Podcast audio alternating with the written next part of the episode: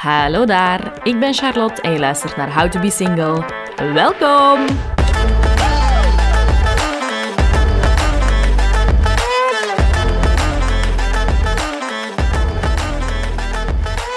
Hallo daar, bedankt om alweer te luisteren naar een nieuwe aflevering. Ik had vandaag iemand heel bijzonder over de vloer en je hebt het misschien al gezien, het is best een lange aflevering geworden. Ik had Lin Jespers over de vloer. Lin is een psychologe, heeft haar eigen praktijk Psyli en is ook mijn psychologe. Spannend, hè? Ehm, dus ja, we hadden heel veel onderwerpen om heel diep in te duiken. We hebben het over van alles en nog wat. Ik ga het niet te veel inleiden. Op het einde van de aflevering beantwoorden ook nog enkele van jullie vragen. Dus als je een vraag via Instagram hebt ingestuurd, luister dan zeker tot op het einde, want wie weet komt ze wel aan bod. Ik wil voor we in de aflevering duiken een kleine trigger warning geven. Ehm, de aflevering omvat onder andere een verhaal van Lin over seksueel misbruik.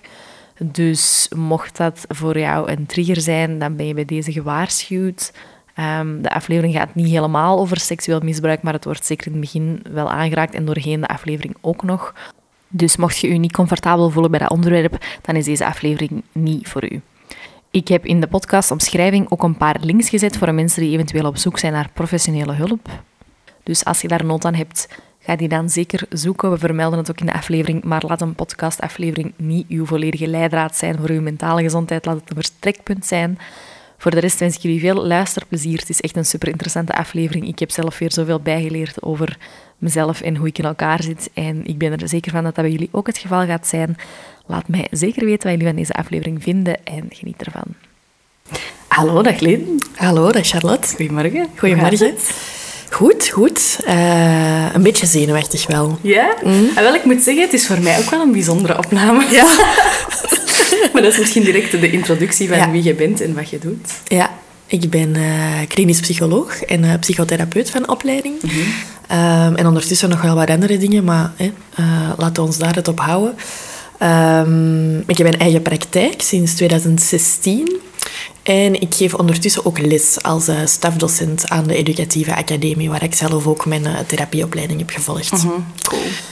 Ik heb zelf ook een podcast. Um, die ligt al een tijdje stil, maar binnenkort ga ik er wel eens terug aan beginnen. Mm -hmm. Dus zoals dat je er juist zei, ga ik mijn best doen om je podcast niet te kapen. maar um, ja, dus dat is wat ik doe. Ja, en die podcast is ook hoe dat ik u initieel heb gevonden. Ah, serieus? Ja. ja dat wist ik niet meer. Ja, want ja. um, de mensen op Instagram hebben dat misschien al gezien, maar je bent dus ook mijn psycholoog. Ja, ja inderdaad. inderdaad. Ja. En, ja, ik vind het wel grappig, want ik heb hier al heel vaak in afleveringen gezegd van ja, mijn psycholoog staat aan daar. en nu weten dus de mensen dat dat over u gaat. Ja. ja. Um, maar ik heb initieel ook, ik denk dat dat... Oh, was dat tijdens corona of juist daarna, er is in 2020, mm. denk ik, ben ik de eerste keer bijgekomen. Ja, dat was nog wel tijdens. nog. En ik kan me echt nog wel herinneren dat zo corona ook effectief aan een rol speelde op dat moment. Ja, ja. ja, ja inderdaad. Ja. Ja, ik was toen advocaat en ik was heel zoekende.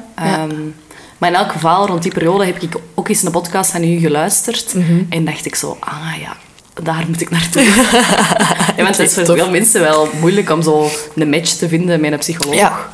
En dat was dat voor mij. Die podcast was dan zo wel goed om zo te horen van... Ah ja, die praat hoe dat ik wil dat mijn psycholoog Ja. praat. Niet met een zalvende stem. Niet hoe voel je het aan, Ja.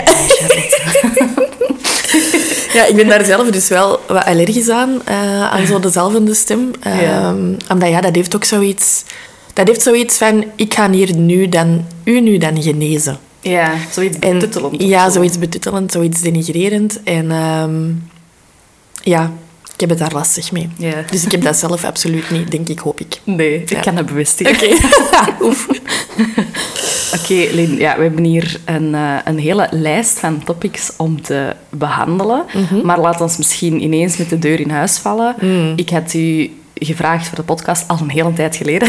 het heeft even geduurd Ja, ja. voordat, het, eh, voordat het is gelukt. Ja. En nu met de voorbereiding van deze opname heb jij verteld van ah, het is misschien wel voor mij een opportuniteit, voor u een opportuniteit om een persoonlijke missie te starten of openbaar te maken. Mhm. Dus ik geef u het woord. Bij deze mocht je de podcast kapen. Oké.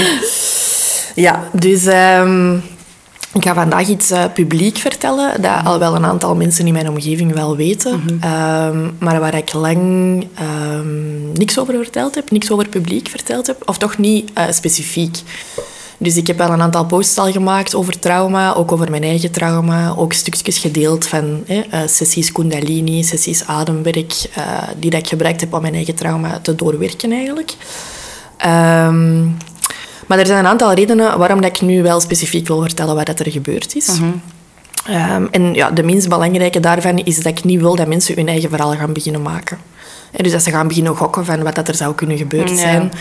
Want ja, ook in mijn persoonlijk leven is er wel wat veranderd het -huh. laatste jaar. En ik zou niet willen dat mensen dingen met elkaar gaan verbinden die ja. eigenlijk niks met elkaar te maken hebben. -huh. Dus dat is een reden, maar ja, voor mij in principe de minst uh, belangrijke reden. Um, de belangrijkste reden, uh, vind ik, is...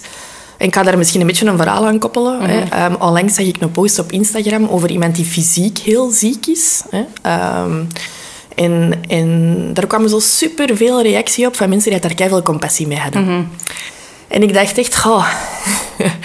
uh, en daar voelt je zo ook al wel een beetje hè, de emotie in mijn nee. eigen stem. Of je hoort dat waarschijnlijk wel. Dat is toch zo jammer. Hè? Um, niet dat die mensen dat uiteraard niet verdienen. Hè? Mm -hmm. Die dat fysiek ziek zijn, die dat bijvoorbeeld kanker hebben of een degeneratieve ziekte of zo. Uh, uiteraard verdienen die ook superveel compassie. En daar ben ik zeker helemaal uh, mee mee.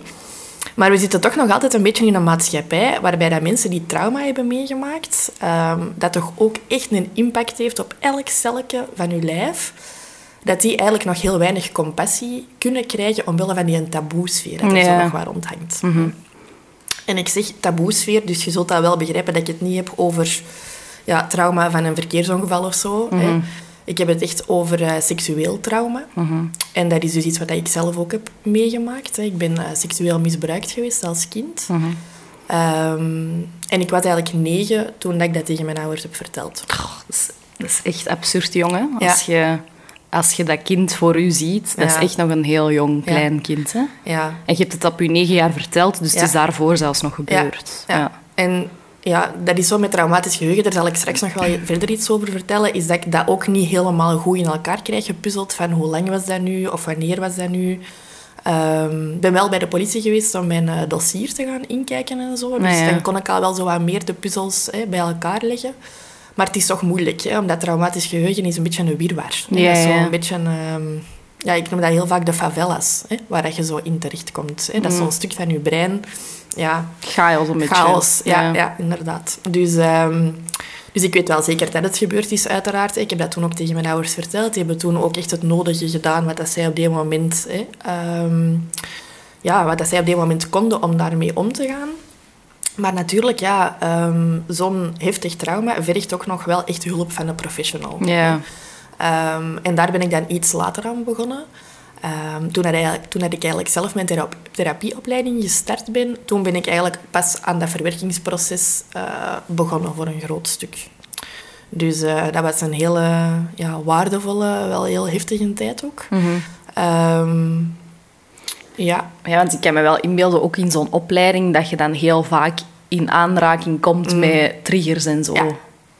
Ja. Was, dat, was de keuze voor die opleiding is dat een gevolg, gevolg geweest van wat je hebt meegemaakt? Of, of mm. dat is misschien moeilijk om dat achteraf te ontleden, maar... Ja, daar raakte zoiets aan. Hè? Want dat is misschien ook nog wel een reden waarom dat ik daar minder over verteld heb. Um, in het verleden is omdat er dan zo ook echt, echt een stereotype bestaat van mensen die psychologie gaan studeren, omdat ze zelf hè, yeah. iets hebben meegemaakt mm -hmm. en zelf hè, daar aan uit willen geraken en dan zo voort en zo verder. Zo wat het wounded healer uh, verhaal. Yeah. Um, en daar heb ik zelf ook wel lang echt weerstand tegen gehad. Want hoe complex dat het ook allemaal is, hè, ik zie die twee stukken echt wel um, als natuurlijk stukken die daar iets met elkaar te maken hebben, mm -hmm. maar ook niet. Hè. Het stuk dat ik die, kwetsbaar, dat ik die kwetsuren heb opgelopen, dat helpt mij om een goede therapeut, om een goede psycholoog te zijn. Allee, Charlotte, dat hoop ik nog. ja, ik denk dat het ondertussen wel duidelijk is dat ik fan ben. Ja. maar dat zit niet, dat zit niet uh, terwijl ik therapie aan het geven ben, zit dat niet um, van voor. Hè? Nee. In mijn bus, bij wijze van spreken. Hè? Mm -hmm. Als je kijkt van zo alle verschillende stukken van je persoonlijkheid, dat die in een bus zouden zitten, dan neemt het stuur niet over. Nee. Hè? En dan wil ik misschien wel gewoon even eraan toevoegen van, ik denk dat het belangrijk is dat als je trauma hebt, dat je niet als wounded healer in je stoel zit, maar als healed healer. Ja. Toch voor een groot stuk. En dat is het waardevolle van zo'n therapieopleiding. Ik wist dat op voorhand niet, hè, Charlotte. Nee. Ik, ben, ik dacht gewoon, ik wil terug iets met mijn diploma klinische psychologie doen. Hè. Ik was toen consultancy aan het doen, Ja. iets helemaal anders. Ehm, ik wil iets met mijn diploma klinische psychologie doen. Ik zag een opleiding die dat zich in het weekend, ehm, ah, die dat in het weekend gepland was. En ik dacht, ja, dat is het. Hè. Ja. Dat ik kan blijven werken. en ik kan ook die opleiding gaan. Ja, gooi het gewoon maar bij op de noop. hè. Eh, mee op de trein. En ehm, ik dacht, ja, top. Hè. Ik kan dat, kan dat ernaast gaan volgen. En ik zie mij er echt nog samen met mijn, eh, met mijn huidige bestie, hè, die dat ik daar toen heb leren kennen, zo echt in, eh, in, die, in die groep zitten en zo denken van, oei, dat is hier precies zo groepstherapie of zo. Ja. ik dacht dat ik mij had ingeschreven voor een opleiding. Ah, fuck. Pardon my French. Kan ik mij nog uitschrijven? Ja, nee, ja, want je voelt dan ook wel van, amai, zo ook in elke vezel van je lijf, van, maar hier worden dingen geraakt die dat super belangrijk zijn. Maar dat is wel ook echt eh, ja, best een pittige geweest. Ja, dat zal wel. Ik heb ja. dan ook nog één kind gekregen in de opleiding, één kind vlak na de opleiding. Ehm, ja, dus dat was ook wel echt eh, heftig. Ja. Ehm, ja, dus... ja, dat is wel eh, heel veel tegelijk. Ja, Je hebt dan je werk, die opleiding, die opleiding dat dan zoveel in beweging zet. En dan die kinderen, waar, Ja. ik, kan mij, allez, ik stel mij dat dan voor, dat dat ook uw leven helemaal op zijn kop zet. Zowel gewoon fysiek als heel uw lichaam en Ja. mentale huishouden. ja. En uw huishouden. Ja, nu ja, sorry, daar ben ik echt heel crappy in. Geef ik eerlijk toe. ik ook. Dat valt hier best mee, vind ik zo, maar alleen... Ja, ja, maar open geen kast. Ja, oké. Nee, nee, het valt nog wel mee. Het valt nog wel mee. Ja, over kasten openen gesproken, hè, dat zijn ook wel momenten waarop dat dan trauma heel veel terug naar boven komt. hè. Dus ja. bijvoorbeeld be- een bevalling of zo, hè, het krijgen Ah, ja. van kinderen, heel uw wereld staat op zijn kop. Ik weet niet of dat je Twilight gezien hebt ooit, Oh, ja, of gelezen. het zal wel zijn. Ja. Ja, ja, allebei. Dus zo dat, dat imprinting dat daar Ah, zo in steekt, hè, dat is, zo is het om een kind te krijgen. Ja. Dus heel uw wereld wordt ineens met een of andere streng verbonden aan zo'n wezen dat jij op de wereld hebt gezet. Hmm. En ja, dat, uw wereld kantelt gewoon. Dat is echt... Ja. Hè, want ehm, ja, dat is, dat is echt een beleving ongelooflijk.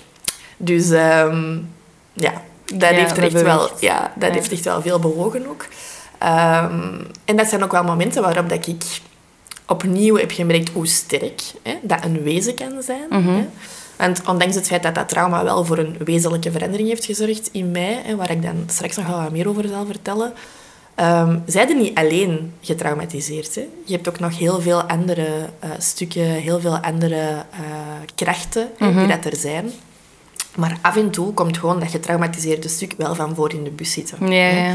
En dat is ook wel iets waar ik, eh, waar ik wat meer over wil vertellen, zodat ook meer mensen, als ze relaties aangaan, hè, want het, is hier dan toch, hè, eh, Mhm. het gaat hier dan toch over relaties, ehm, dat ze misschien beter bij zichzelf kunnen opmerken van, ah, dit gebeurt er dan nu. Ja, ja, inderdaad. En dat is de derde reden waarom ik er vandaag over wou vertellen. Over ehm, ja, mijn eigen eh, trauma dat ik heb meegemaakt en welke impact dat ik daarvan merk. Is om dat ook meer bespreekbaar te maken. Hè? Om er eigenlijk voor te zorgen dat er meer over geweten is. Ja. Want je wilt niet weten, en allez, eh, dat zullen waarschijnlijk zelf ook al wel eens gezegd hebben tegen mij, van ja, alles wat ik aangeef in de praktijk, alles wat ik geef hè, aan mijn cliënten, heel veel mensen hebben daar nog nooit van gehoord. Hè? En hoe vaak dat ik de feedback krijg van, "Goh, eigenlijk zouden ze dat toch op de middelbare school hè, eigenlijk allemaal moeten leren, zo levenskunst of zoiets. Hè? Ja. Ehm, maar er wordt zoveel gevraagd aan ons om ja, feiten in ons hoofd te proppen, dat er eigenlijk bijna geen plaats meer voor is. Hè? Om, Nee, inderdaad. Dat weet jij ook wel van je opleiding. Ja. eh. Ja, ja, inderdaad. Ja, Ja, ja. maar en dat is, want ik heb dat heel vaak gehad als wij een gesprek hebben en jij legt bepaalde dingen uit of je reikt bepaalde dingen aan, dat dat bij mij zoiets in beweging zet en eigenlijk zoveel impact heeft en dat ik ook soms echt denk van dat ik daar niet eerder ben opgekomen of dat ik dat niet eerder heb gelezen of gewoon zelf heb bedacht, want het is zo logisch. En dat is inderdaad wel waar. En ik, ik heb dat ook al heel vaak, als ik dan na zo'n sessie bij u, meestal ben ik dan wel een dag of twee redelijk groggy, omdat je dan wel zo wat diep Sorry. gaat. hè. Ja. Ja, dat is wat ik hier ook vaak in de podcast zeg, van je Ja. moet soms door de modder gaan om, om terug in het zonnetje te kunnen staan. Ehm, dus ik voel dan die modder soms wel heel hard. Maar dan, ik vertel dan ook zo vaak tegen vriendinnen van... Ah ja, en die vertelde dan dat en die zei dan dat en die vergeleek dat dan daarmee. En dat mijn vriendinnen ook zo echt zeggen van... Amai, godverdikke, ja. Ja. En hier in de podcast ook, dat ik dan zo berichten krijg van... Ah ja, amai. Allee, dus het is inderdaad...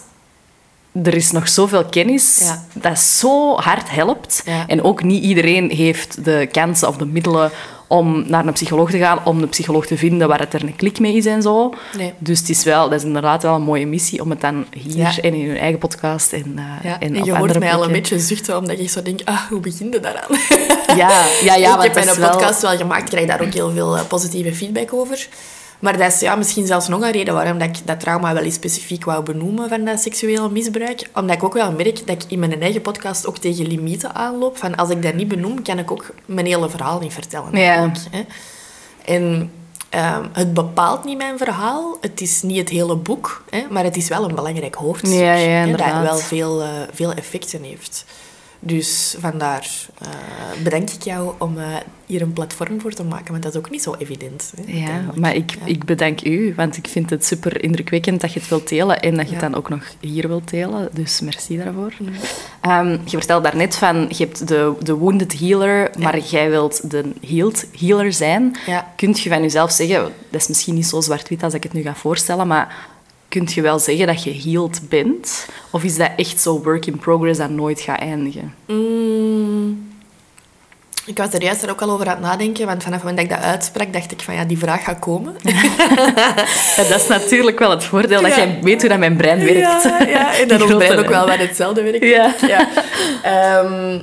Dus eh kun je dat zeggen van jezelf dat je ooit 100% healed zei? Ik denk het niet. Ik denk eh, de meerwaarde van de therapieopleiding die dat ik gevolgd heb en waar ik ook eh, les in geef nu, is dat je inderdaad echt wel door je eigen modder ploetert. Hè?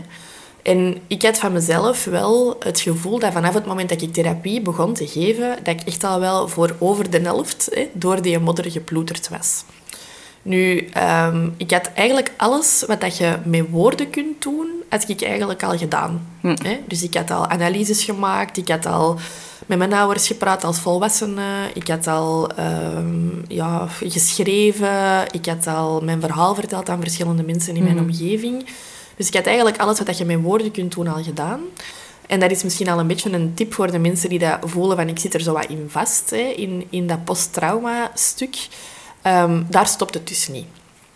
Ehm, tijdens mijn therapieopleiding heb ik ook gemerkt met bepaalde oefeningen, zoals ademhalingsoefeningen, hè, zoals eh, bepaalde ja, bioenergetica heet dat oefeningen. Dat is zo dat je bepaalde houdingen aanneemt, bepaalde spiergroepen aanspant, ontspant enzovoort.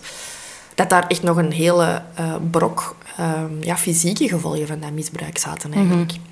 Maar die heb ik toen wel heel bewust uitgesteld. Dus ik heb eigenlijk toen niet heel actief meegedaan aan die lessen. Ik heb eigenlijk in die huiswerkgroepjes dat wij toen hadden, intervisiegroepen heet dat nu, ook niet heel actief hè, aan, dat, aan dat fysieke stuk gewerkt. Omdat ik zoiets had van, ja, als ik daar nu ga induiken, dat, dat besef had ik al wel. Ik ben fulltime aan het werken. Ik heb een, een klein kindje. Ehm, ik ben een therapieopleiding aan het volgen. Ik ben een praktijk aan het opstarten. Dus ik was dat allemaal tegelijkertijd aan het doen. En dan dacht ik, als ik deze er nu nog ga bijpakken, dan, ja, dan kun je mij wel even ehm thuisschrijven, denk ik. Ja, ja.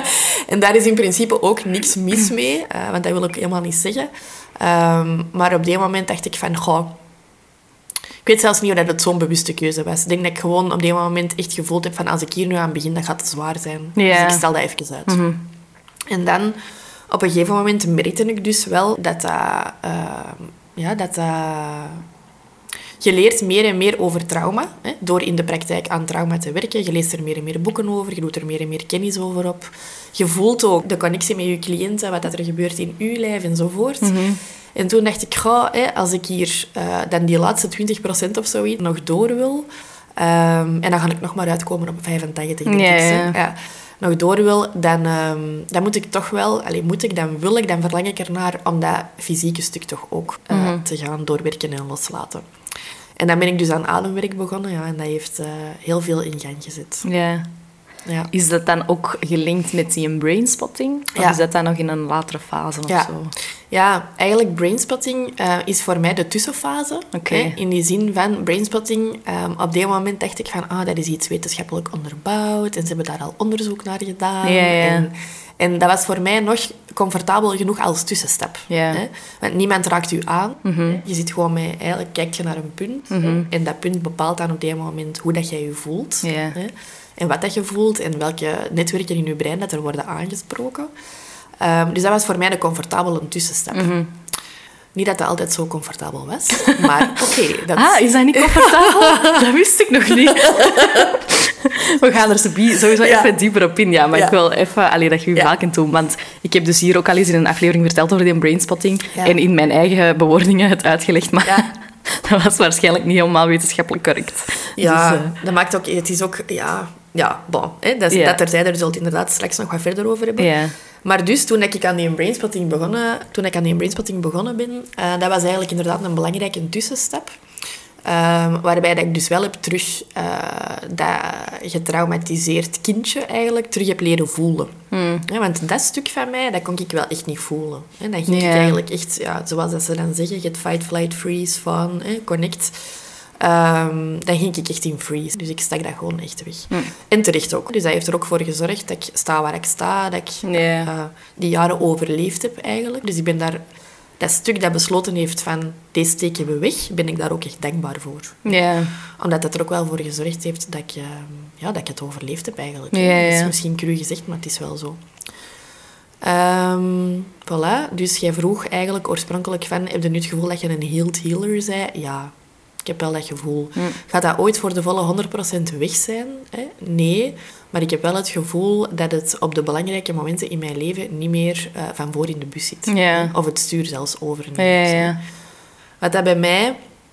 Want ze zeggen heel vaak, mensen die trauma hebben meegemaakt, die zijn zo sterk en die zijn zo sterk.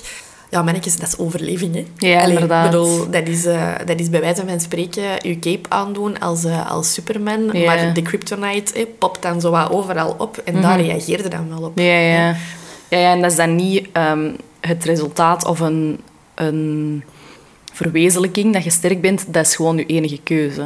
Dat is uw enige keuze. Hè. Mijn, ook mijn voorkeurspositie was de almacht. Ja, Eh, mij wel bekend. Ja, voilà. Hè, Dat is zo de machtsdriehoek. hè. Je kunt eens googlen, luisteraars, als je daar uh, goesting in hebt. Maar eh, mijn voorkeurspositie was de almacht. En dat maakte er gewoon... Dat, daar- dat zorgde er eigenlijk gewoon voor dat dat, dat, dat gekwetst kindje heel sterk eh, beschermd werd. hè. Maar dat maakt natuurlijk ook dat je met een soort van harnas in het leven eh, rondloopt. Hè. Ja, ja, inderdaad.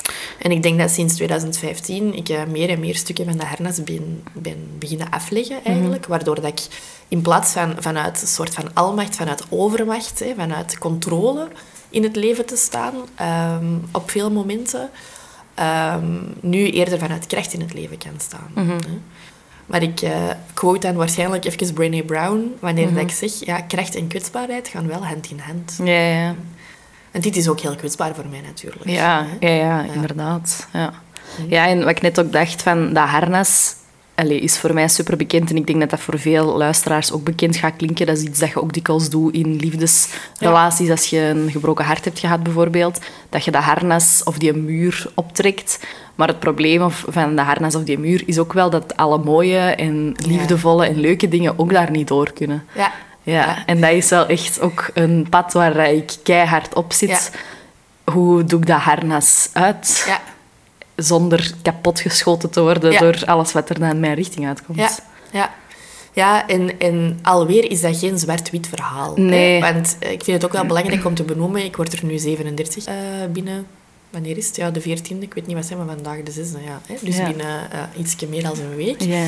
Ehm, ik heb geen 37 jaar met een harnas rondgelopen. Elke Nee. dag, elke moment van elke nee, dag. nee. Maar het is wel zo dat vanaf het moment dat een druk hoger en hoger en hoger eh, wordt, of vanaf het moment dat je je onveilig voelt, of wanneer dat je wantrouwen voelt tegenover iemand of de buitenwereld, dat dat harnas heel snel aanschiet. Ja. Ehm, en, en dat is wel iets wat ik eh, wil benoemen, dat, dat mensen dat ook zien. Want er zijn ook cliënten die dat verhalen vertellen bij mij van ja, maar Lien, maar waarom heb ik dit toch gedaan? Waarom? waarom heb ik dit toch gedaan? en dat bedoel ik, bedoel ik echt niet naar u toe, hè? maar Nee. gewoon in het algemeen is dat heel vaak van, maar ik weet toch wel dat dit niet nodig is, niet hoort, niet moet, dat ik dat eigenlijk niet wil, dat ik dat niet verlang, maar toch ineens zo, pats, hè, eh, gebeurt er iets dat je niet onder controle hebt. Hè. En, en schiet dat harnas aan en heb je eigenlijk ook nog je schild vast en je helm op en zit je op je binnenplaats met je, met je poort gesloten en de hete olie staat klaar. Zo, hè. Ja. En dan, ja, daarna, wanneer dat je terug beschikking hebt over je volledige brein, hè, want daar gaat het eigenlijk over. hè, dat is een ja. stuk van ons brein dat dat doet, hè, die bescherming. Eh, dan denk je, oh, wat, wat is er in godsnaam daar gebeurd? Hè? Ja, En de mensen gaan op den duur wel zoiets hebben van, zeg, die poort ga je er altijd toe. Eh, wat is dat eigenlijk? Ja, dat is wel vermoeiend. Dat is wel vermoeiend. Ja. Ja. Ook voor jezelf, maar ook voor mensen in je omgeving. Ja, ja, inderdaad. inderdaad. Ja. Ja, goh, jongens. Wij kunnen echt gewoon, denk ik, een heel podcastseizoen maken. Ja. Met alles. Oké. wat Dat is ook ik- het moeilijkste, vind ik, van vandaag. hè. Ja. Want ik, kan, ik vind het, en dat wil ik wel ene keer echt benoemd hebben tijdens de podcast, van ik ga nooit de juiste nuancering kunnen leggen vandaag in zo'n korte afleveringen. Nee. Ehm, dus please, eh, als je hierdoor getriggerd wordt of je wordt eh, hierdoor geraakt op een of andere manier, zoek hulp. hou het niet op een podcast. Nee, nee, nee. Ehm, eh, ook al zijn die uiteraard heel waardevol. Hè. Maar ehm, ga zeker ook hulp zoeken. Ja. Of, praat er met je vrienden en vriendinnen over, met je ouders. Maakt niet uit waar dat veilig is, waar Ja. het vertrouwd voelt. Hè. Ehm, Ja, er iets mee te absoluut. doen. Ja. Nee, nee, dat is laat de podcast een vertrekpunt zijn of zo, of een inspiratie. Dus inderdaad, in de podcast, wij kunnen wel praten over concepten en over eigen ervaringen, maar, maar ja, het volledige verhaal van iemand gaan we niet kunnen oplossen Nee. of zo. Nee. Nee. En dat is misschien ook nog wel even om terug te komen op die healed healer, nog wel een belangrijke om te zeggen, dat als ik voel in begeleidingen van, goh, hè, deze is iets te close to home, of, of hier weet ik eigenlijk geen weg mee of zo, eh, dat, ja, dan verwijs ik gewoon door. Hè. Dat is ook, denk ik, iets wat je moet kunnen en dat Mhm. Is ook in je kracht staan. Hè. Geraakt worden door iets en er dan het juiste mee kunnen doen, Ja. dat is krachtig zijn. Mhm. Ervoor zorgen dat je nooit geraakt kunt worden door iets, dat is meer die armor, hè, waar we het er juist over hadden. Zo, dat, dat panzer. Ja. Ja. Dus, ehm, dus ja, healed enough. Ja. ja, inderdaad. Dat is al een mooie op zich. Ja? Als een balans al, al overhelt naar het healed gedeelte, dan zijn we eigenlijk wel al goed bezig. Ja, ja. Ja. ja. Ja, plus ook bestaan er mensen die echt 100% helemaal healed zijn. Misschien een of andere monnik of goeroe op een berg heel ver weg van Antwerpen Ja. of zo.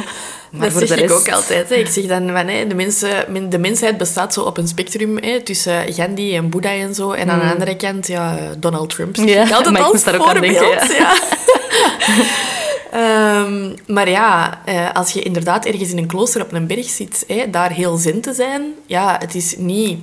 niet ik wil natuurlijk het niet invullen voor de monniken die dat daar zitten, want die zullen misschien ook dingen hebben meegemaakt. En Ja. zie mij hier voorzichtig zijn. maar ehm, het is wel iets makkelijker als je niet ehm, geraakt kunt worden door het leven om rustig te blijven, om zen te blijven. Ja. Hm? En dat is ook effectief, hè, als we dan even de brug maken naar relaties, wat dat er gebeurt. Hè, als je eh, in je happy single, rustige single periode zit en er komt niemand te dichtbij, ja, dan zit je natuurlijk kalm. En dan je Ja. rustig. En dan zit je gelukkig. En dan heb je genoeg serotonine. Ja. Maar het is vanaf het moment dat er natuurlijk iemand in je personal space komt die mogelijk een trigger kan opleveren, ja, dan schiet het allemaal omhoog. Ja, ja. En dan zeggen cliënten tegen mij van... eh, ja, ik, ik schoot er weer in, hè. Ik zat er weer in. hè?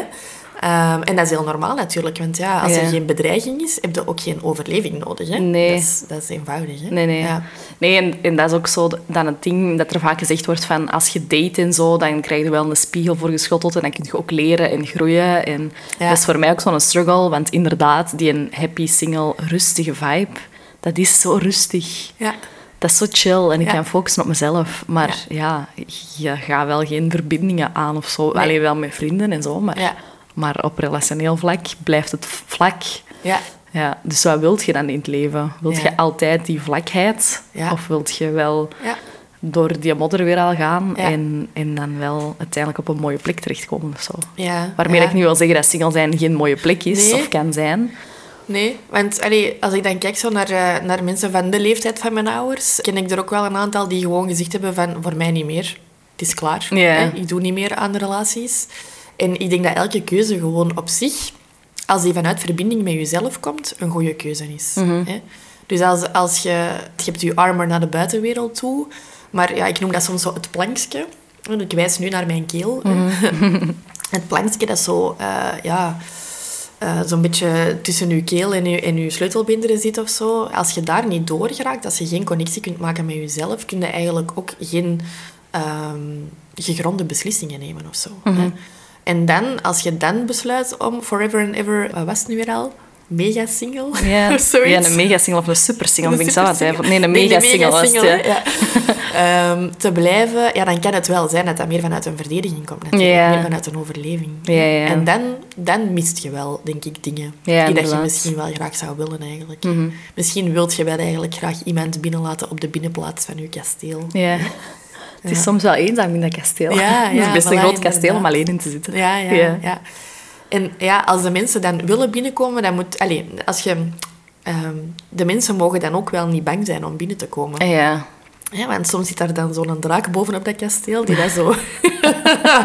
bij het minste dat er iemand een teen verkeerd zet, eh, zijn vlammen laat zien.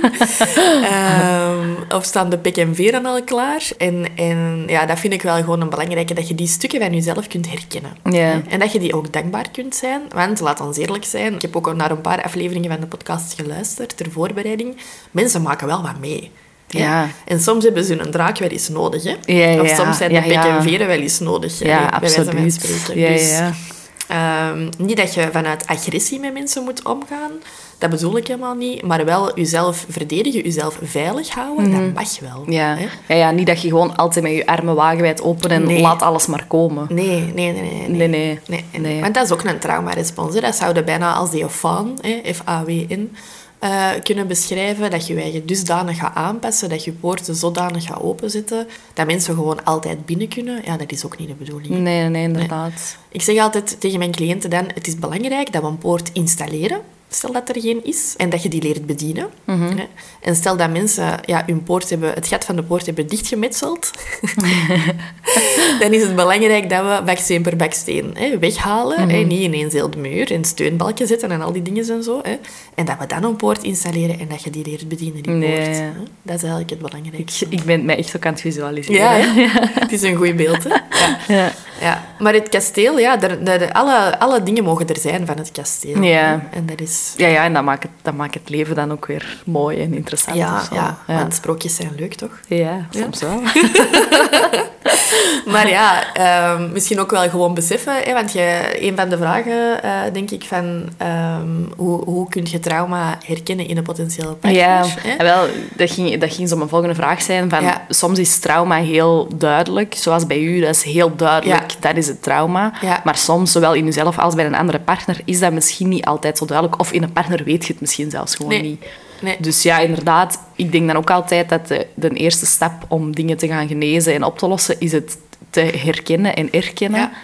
En iets wat ik zelf ook heb moeten doen, van oké, er is duidelijk ergens iets in mij dat, dat zorgt voor een blokkade of zo, wat dan ook vanuit een trauma kan komen, maar Mhm. hoe herken ik dat of hoe weet ik dan waarover gaat dit? Ja. Ja. Dus... Vertel het mij. Vertel het mij. Nee, dus ja, misschien moeten we beginnen gewoon bij, bij jezelf. Van hoe, hoe gaat je daarmee aan de slag? Of Ja. zoals je zo voelt van... Ah, hier, hier zit iets, maar wat Mhm. is het nu? Ik, heb niet, ik heb niet zoiets mega, eh, mega erg meegemaakt, mega traumatisch. Ik heb niet zoiets dat je zo kunt pinpointen van... Ja, wow, Ja. dat is een trauma. Maar waar, waarvan komt dat dan? Ja. Ja, voor mij is het, allee, bij mij is het inderdaad heel duidelijk. Eh, heb jij de aanslagen in Zaventem meegemaakt? Is dat Ja. heel duidelijk? Ja, dat zijn heel duidelijke ehm, traumatische ervaringen. Maar inderdaad, niet elk eh, trauma kun je zo omschrijven.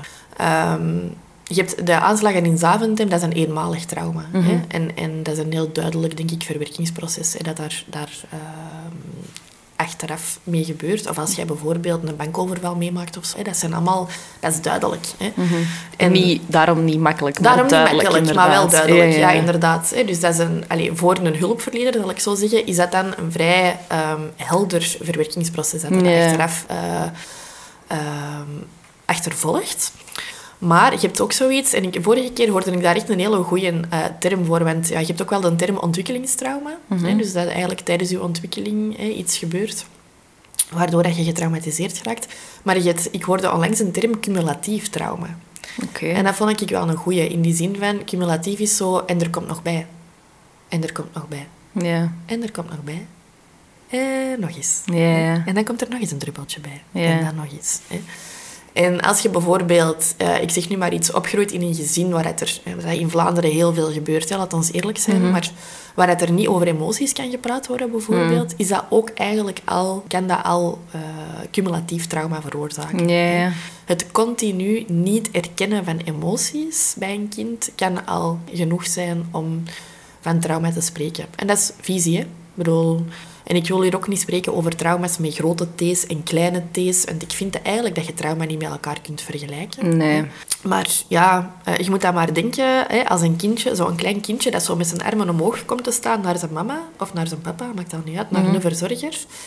En eigenlijk ehm, wordt die beweging nooit niet afgemaakt. Ja. Dus een kindje krijgt nooit een knuffel, of kindje krijgt nooit ocharme, of kindje krijgt nooit oei, ben je boos? Of er wordt eigenlijk nooit gespiegeld. Ja. Er wordt eigenlijk nooit emotie erkend.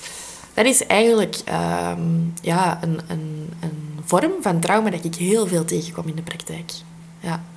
Dus mensen Ja. die niet gezien worden, niet gehoord worden, niet gewaardeerd worden in hetgeen wat ze voelen. Ja, en dat, dat is wel een goed voorbeeld van... Daar staat het misschien als volwassene niet meer echt bij stil. Misschien als mensen het nu horen, dat je zo begint na te denken van... Ah ja, Mm. ik herken dat. Maar dat is zo niet iets waarbij dat je zo Ja. al top of mind denkt van... Ja. Dat is mijn trauma. Ja. En ja, ik weet niet of dat je dat model van die liefdestalen kent. Je hebt zo vijf liefdestalen.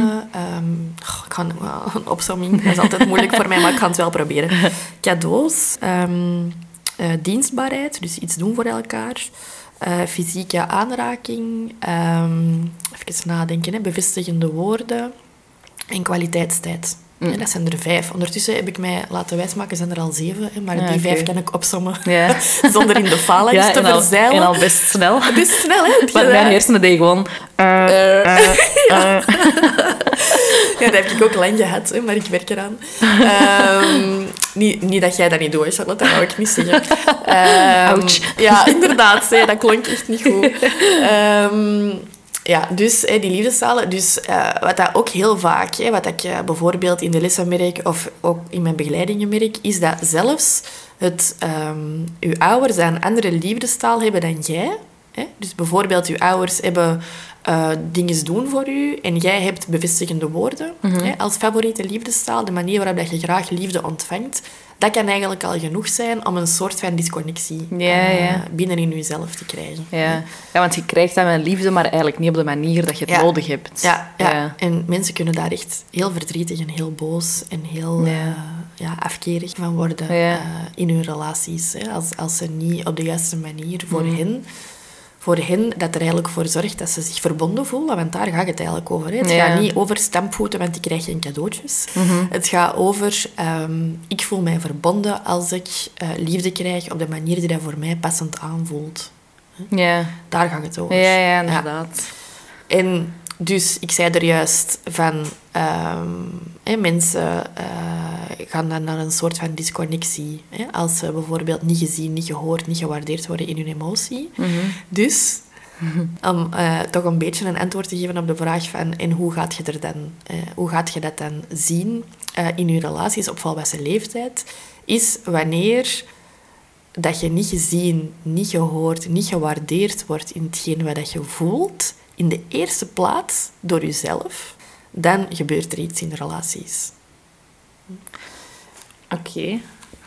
Daar moet je even concretiseren. Ja, ik was ook zo, ik deed mijn Mijn- ogen even toe, omdat Ja. ik het zo, ik wou die zin zo verstaanbaar mogelijk maken. Dus, ehm, in eerste instantie is het belangrijk dat je leert voelen, terug. Ja. Wa- wanneer ben ik bang? Wanneer ben ik boos? Wanneer ben ik verdrietig? En als je dus eh, door omstandigheden, want ik wil hier niemand als schuldige ehm, gaan, gaan omschrijven, hè, maar door omstandigheden dat nooit geleerd hebt, meestal van je ouders dan, omdat, meestal ook omdat ze dat zelf niet geleerd hebben, hè, dus dat is Ja, zo dat ja. intergenerationele dat Ja, ja, terugkomt, inderdaad. dan is dat ook heel moeilijk om dat te doen. Mhm. hè. Hoe voelt boosheid? Ja, hoe voelt angst? Ja. Eh, ja eh, hoe voelt verdriet? Waar voel ik dat in mijn lijf? Ja, ik weet het niet, hè, zeggen mensen dan tegen Ja. mij. De eerste keer dat ik dat vraag, de eerste keer dat ik zo de psychologenvraag stel van... En waar voel je dat? Nee. Ja. maar niet op die toon.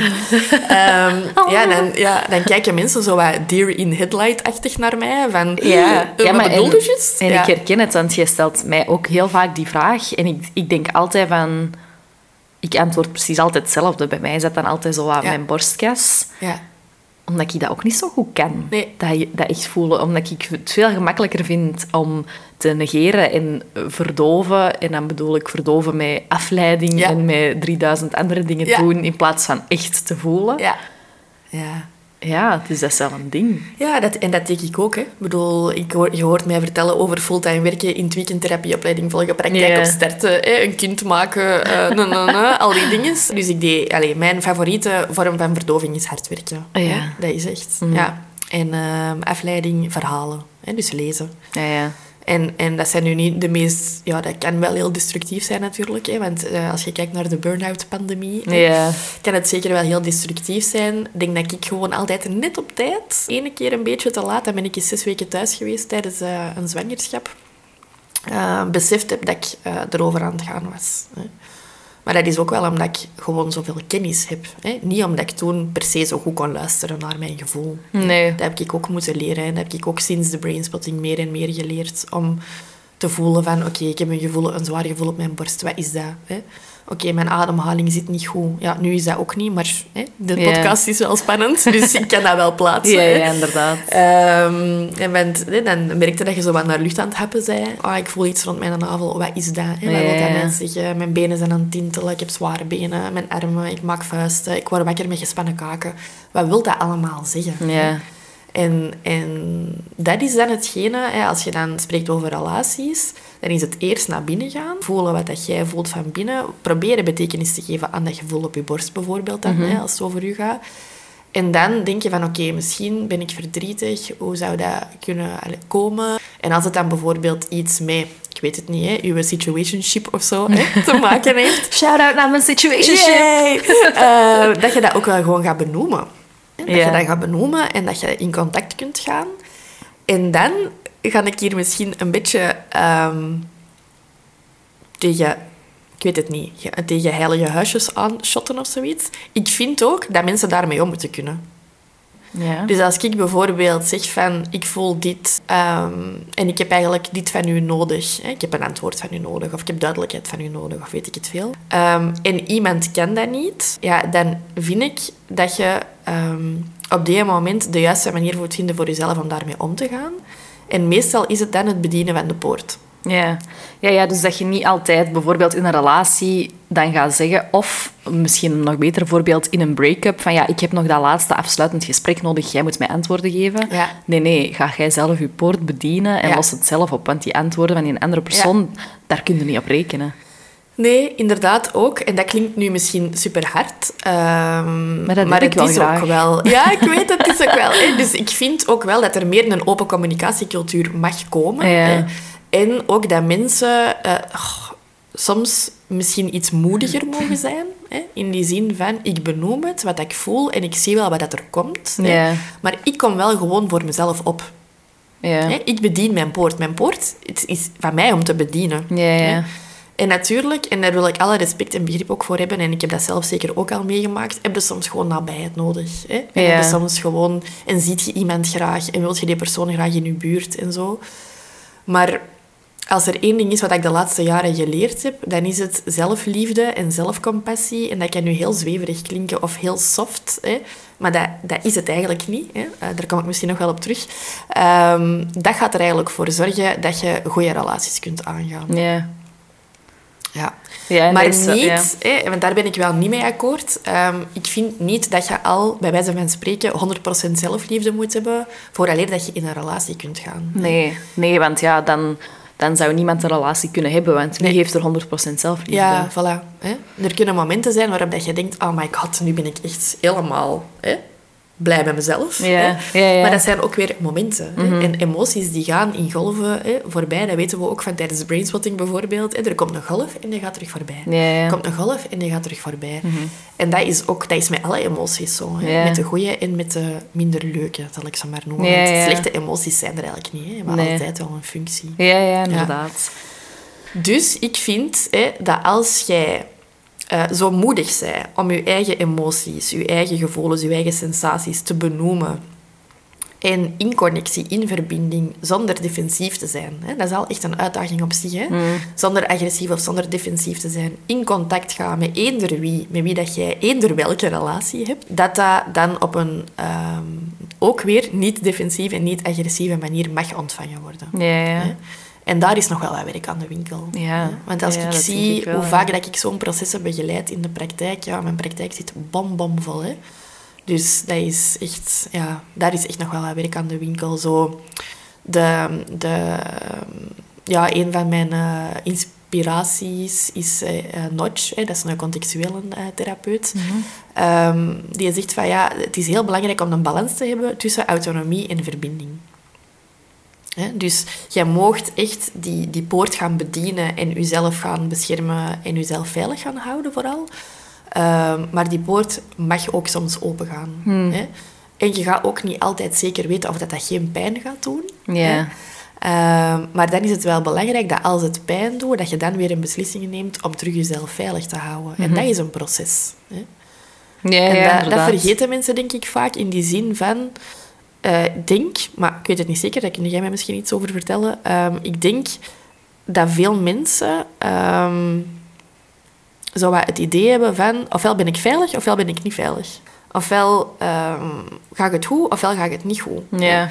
Maar, maar dat is niet, hè. Nee, het, nee, is nee. Een, het is een ongoing proces van, van communicatie. Ja, ja, ja, inderdaad. Ja. Ja, ja, dat is en dat kan ook heel snel soms switchen. En op één dag kun je door 700 emoties gaan. En, en het is inderdaad allemaal niet zo zwart-wit. En het is inderdaad dat goed of slecht. Nee, ja.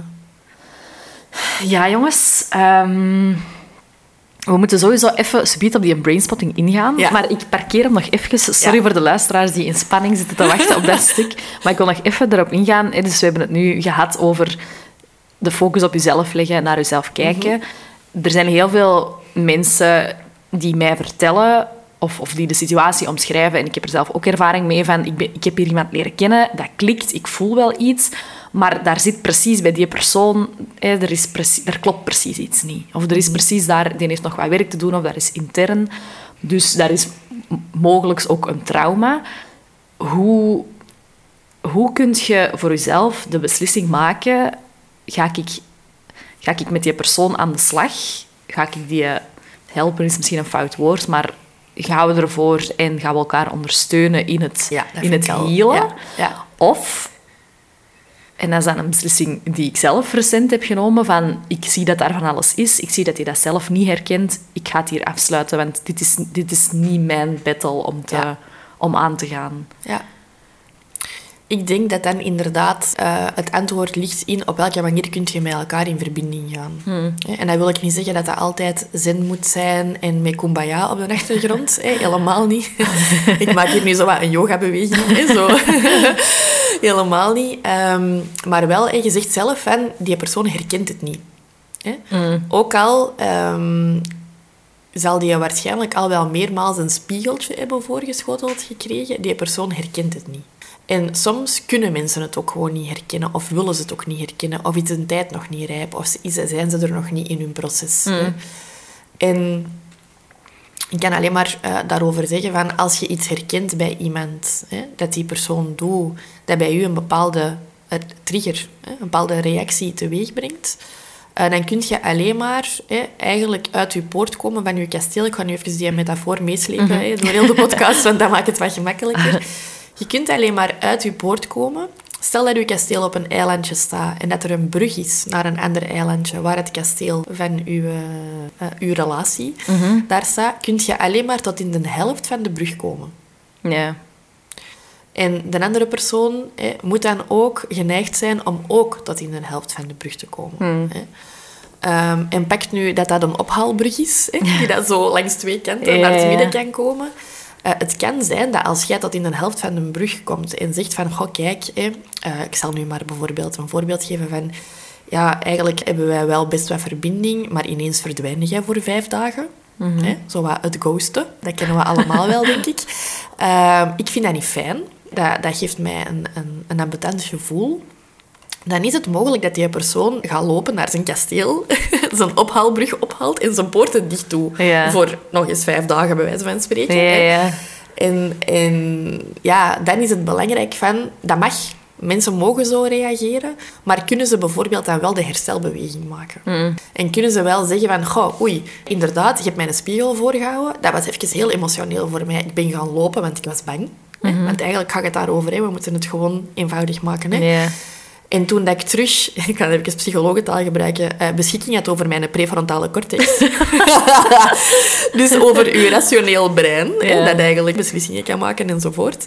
Ehm, toen dat ik daar terug beschikking over had, dan, als hem dan terugkomt, of hij of zij, of maakt niet uit, eh, die dan terugkomt, dan, ehm, dan is het oké. Het is soms messy. Hè? Soms zit je even in de messy middle, noemt Glennon Doyle dat dan. Hè? Een van mijn andere eh, voorbeelden. Soms is er even de messy middle, soms is er even chaos. Maar als er vanuit de chaos, eh, vanuit de verwarring, dan terug stabiliteit en terug heling kan komen, dan is het oké. En terug verbinding kan komen, dan is het oké. Maar dat is wel belangrijk dat dat er komt en dat jij dus niet eh, dat gaat fixen. Ja. Ja, Dus jij mocht niet de brug oversteken. Nee, nee, ik was mij al aan het inbeelden. Jij mocht niet terug naar je eigen kasteel, naar de kelder lopen, daar een keigroot touw gaan zoeken en dan met dat touw als een lasso hop naar de overkant en dan oeh, over dat gevaarlijk water gaan klimmen. En, want ja, ik moet je toch helpen. Lara Croft. Ja, ja, en zo wat van die krokodillen dat Ja. proberen te happen, want ja, dat is kei gevaarlijk. Je hebt geen brug, je zet daar met een touw aan toe, je bent kei kwetsbaar. Wie weet valt je. Wie weet valt je, verdrinkt je, word je opgegeten. Er zijn en hebt je gevaren. harnas ook nog aan, dus zinkje gaat dat sowieso doen als je in een slot terechtkomt. Ja, maar en, Ja. en dat is confronterend, want dat is wel iets wat ik al wel eens heb gedaan. Ja. En heb gedacht van, weet je wat? Ik ook. Ik, ja, wel. En, en ik denk heel veel mensen. En Ja. heb gezegd van, ik weet, jij zit daar in je kasteel, dat is daar heel moeilijk. Die brug Ja. die is wat verroest, dat gaat heel moeilijk terug naar beneden. Ga ik dat oplossen? Ik ga mij wel een boot bouwen of zo, of dat touw. Of... Ja. Weet je wat? Ik, ik ga het allemaal wel ik oplossen. ga mijn cape aandoen. Ja. Hè? En dan En komt daar- wel vliegen. Ja, ja, en dan komt in het beste geval aan dat kasteel aan, heel huids. Ja. En dan, dan blijft die deur dicht. Ja. En dan staat het daar. Ja. En dat voelde dus, hè. Ja. Dus als je dan vraagt aan mij van, hoe, hoe gaat het daar dan mee om? Of, of wanneer is het duidelijk? Hè? Ik trok onlangs met de Kundalini, ja, daar gingen we het ook nog over hebben. Ja, ja. Ehm, ja, eh, ik trok onlangs met de Kundalini, eh, trok ik een kaart. Trust the niggling feeling stond daarop. Hè, dus dat wil eigenlijk zeggen van, vertrouw het zo. Ehm, meestal is dat zo ter hoogte van je maag ergens. Hè. Zo een, een, een, ja, een knagend gevoel, zou ik dat vertalen. Trust the niggling Zo wat feeling. itchy. Ja, zo wat itchy. Zo wat, mm, je voelt eigenlijk, er klopt hier iets niet. En als jij daar dus voor die poort staat en die persoon is eigenlijk niet echt helemaal van zin om je binnen te laten, dan voelt je dus aan de niggling feeling. Je voelt dat je je er eigenlijk niet goed bij voelt als je eerlijk bent met jezelf. En dat wil ik echt absoluut niet belerend bedoelen. Nee, nee, nee. Want daar heb ik eh, zelf een allergie aan. Ehm, maar eigenlijk, als je dat werk doet, als je, eh, er is een heel bekend boek over, Do the Work. Hè, als je het werk doet van terug te leren voelen en terug eh, in je eigen kasteel orde op zaken te stellen, hè, om het dan maar zo te zeggen, en onkruid uit te doen op je binnenplaats, dan, eh, dan ehm, komt er wel helderheid. Ja. En dan ga je eigenlijk heel snel eh, overgaan naar... Allez, dat is nu uit mijn persoonlijke ervaring, naar het zinnetje... Nee, dit ga ik mijn eigen niet aandoen. Ja. En een tip dat ik daar in de praktijk wel eens vaak bij geef, is... Iedereen kent wel, ook al hebben ze er zelf geen of willen ze er zelf geen, dat is allemaal hè, fijn. Hè, maar iedereen kent wel ergens een klein kindje. Al is het uit een serie of een film of een boek of zo. Doe jezelf niet aan wat dat je een klein kindje ook niet zou aandoen. Ja. Ja, ja. ja. En we weten allemaal, want ik zat vanmorgen nog in een auto, ik had juist mijn kinderen afgezet, en we weten allemaal dat we die ook niet voor 100% kunnen beschermen. Nee. Hè?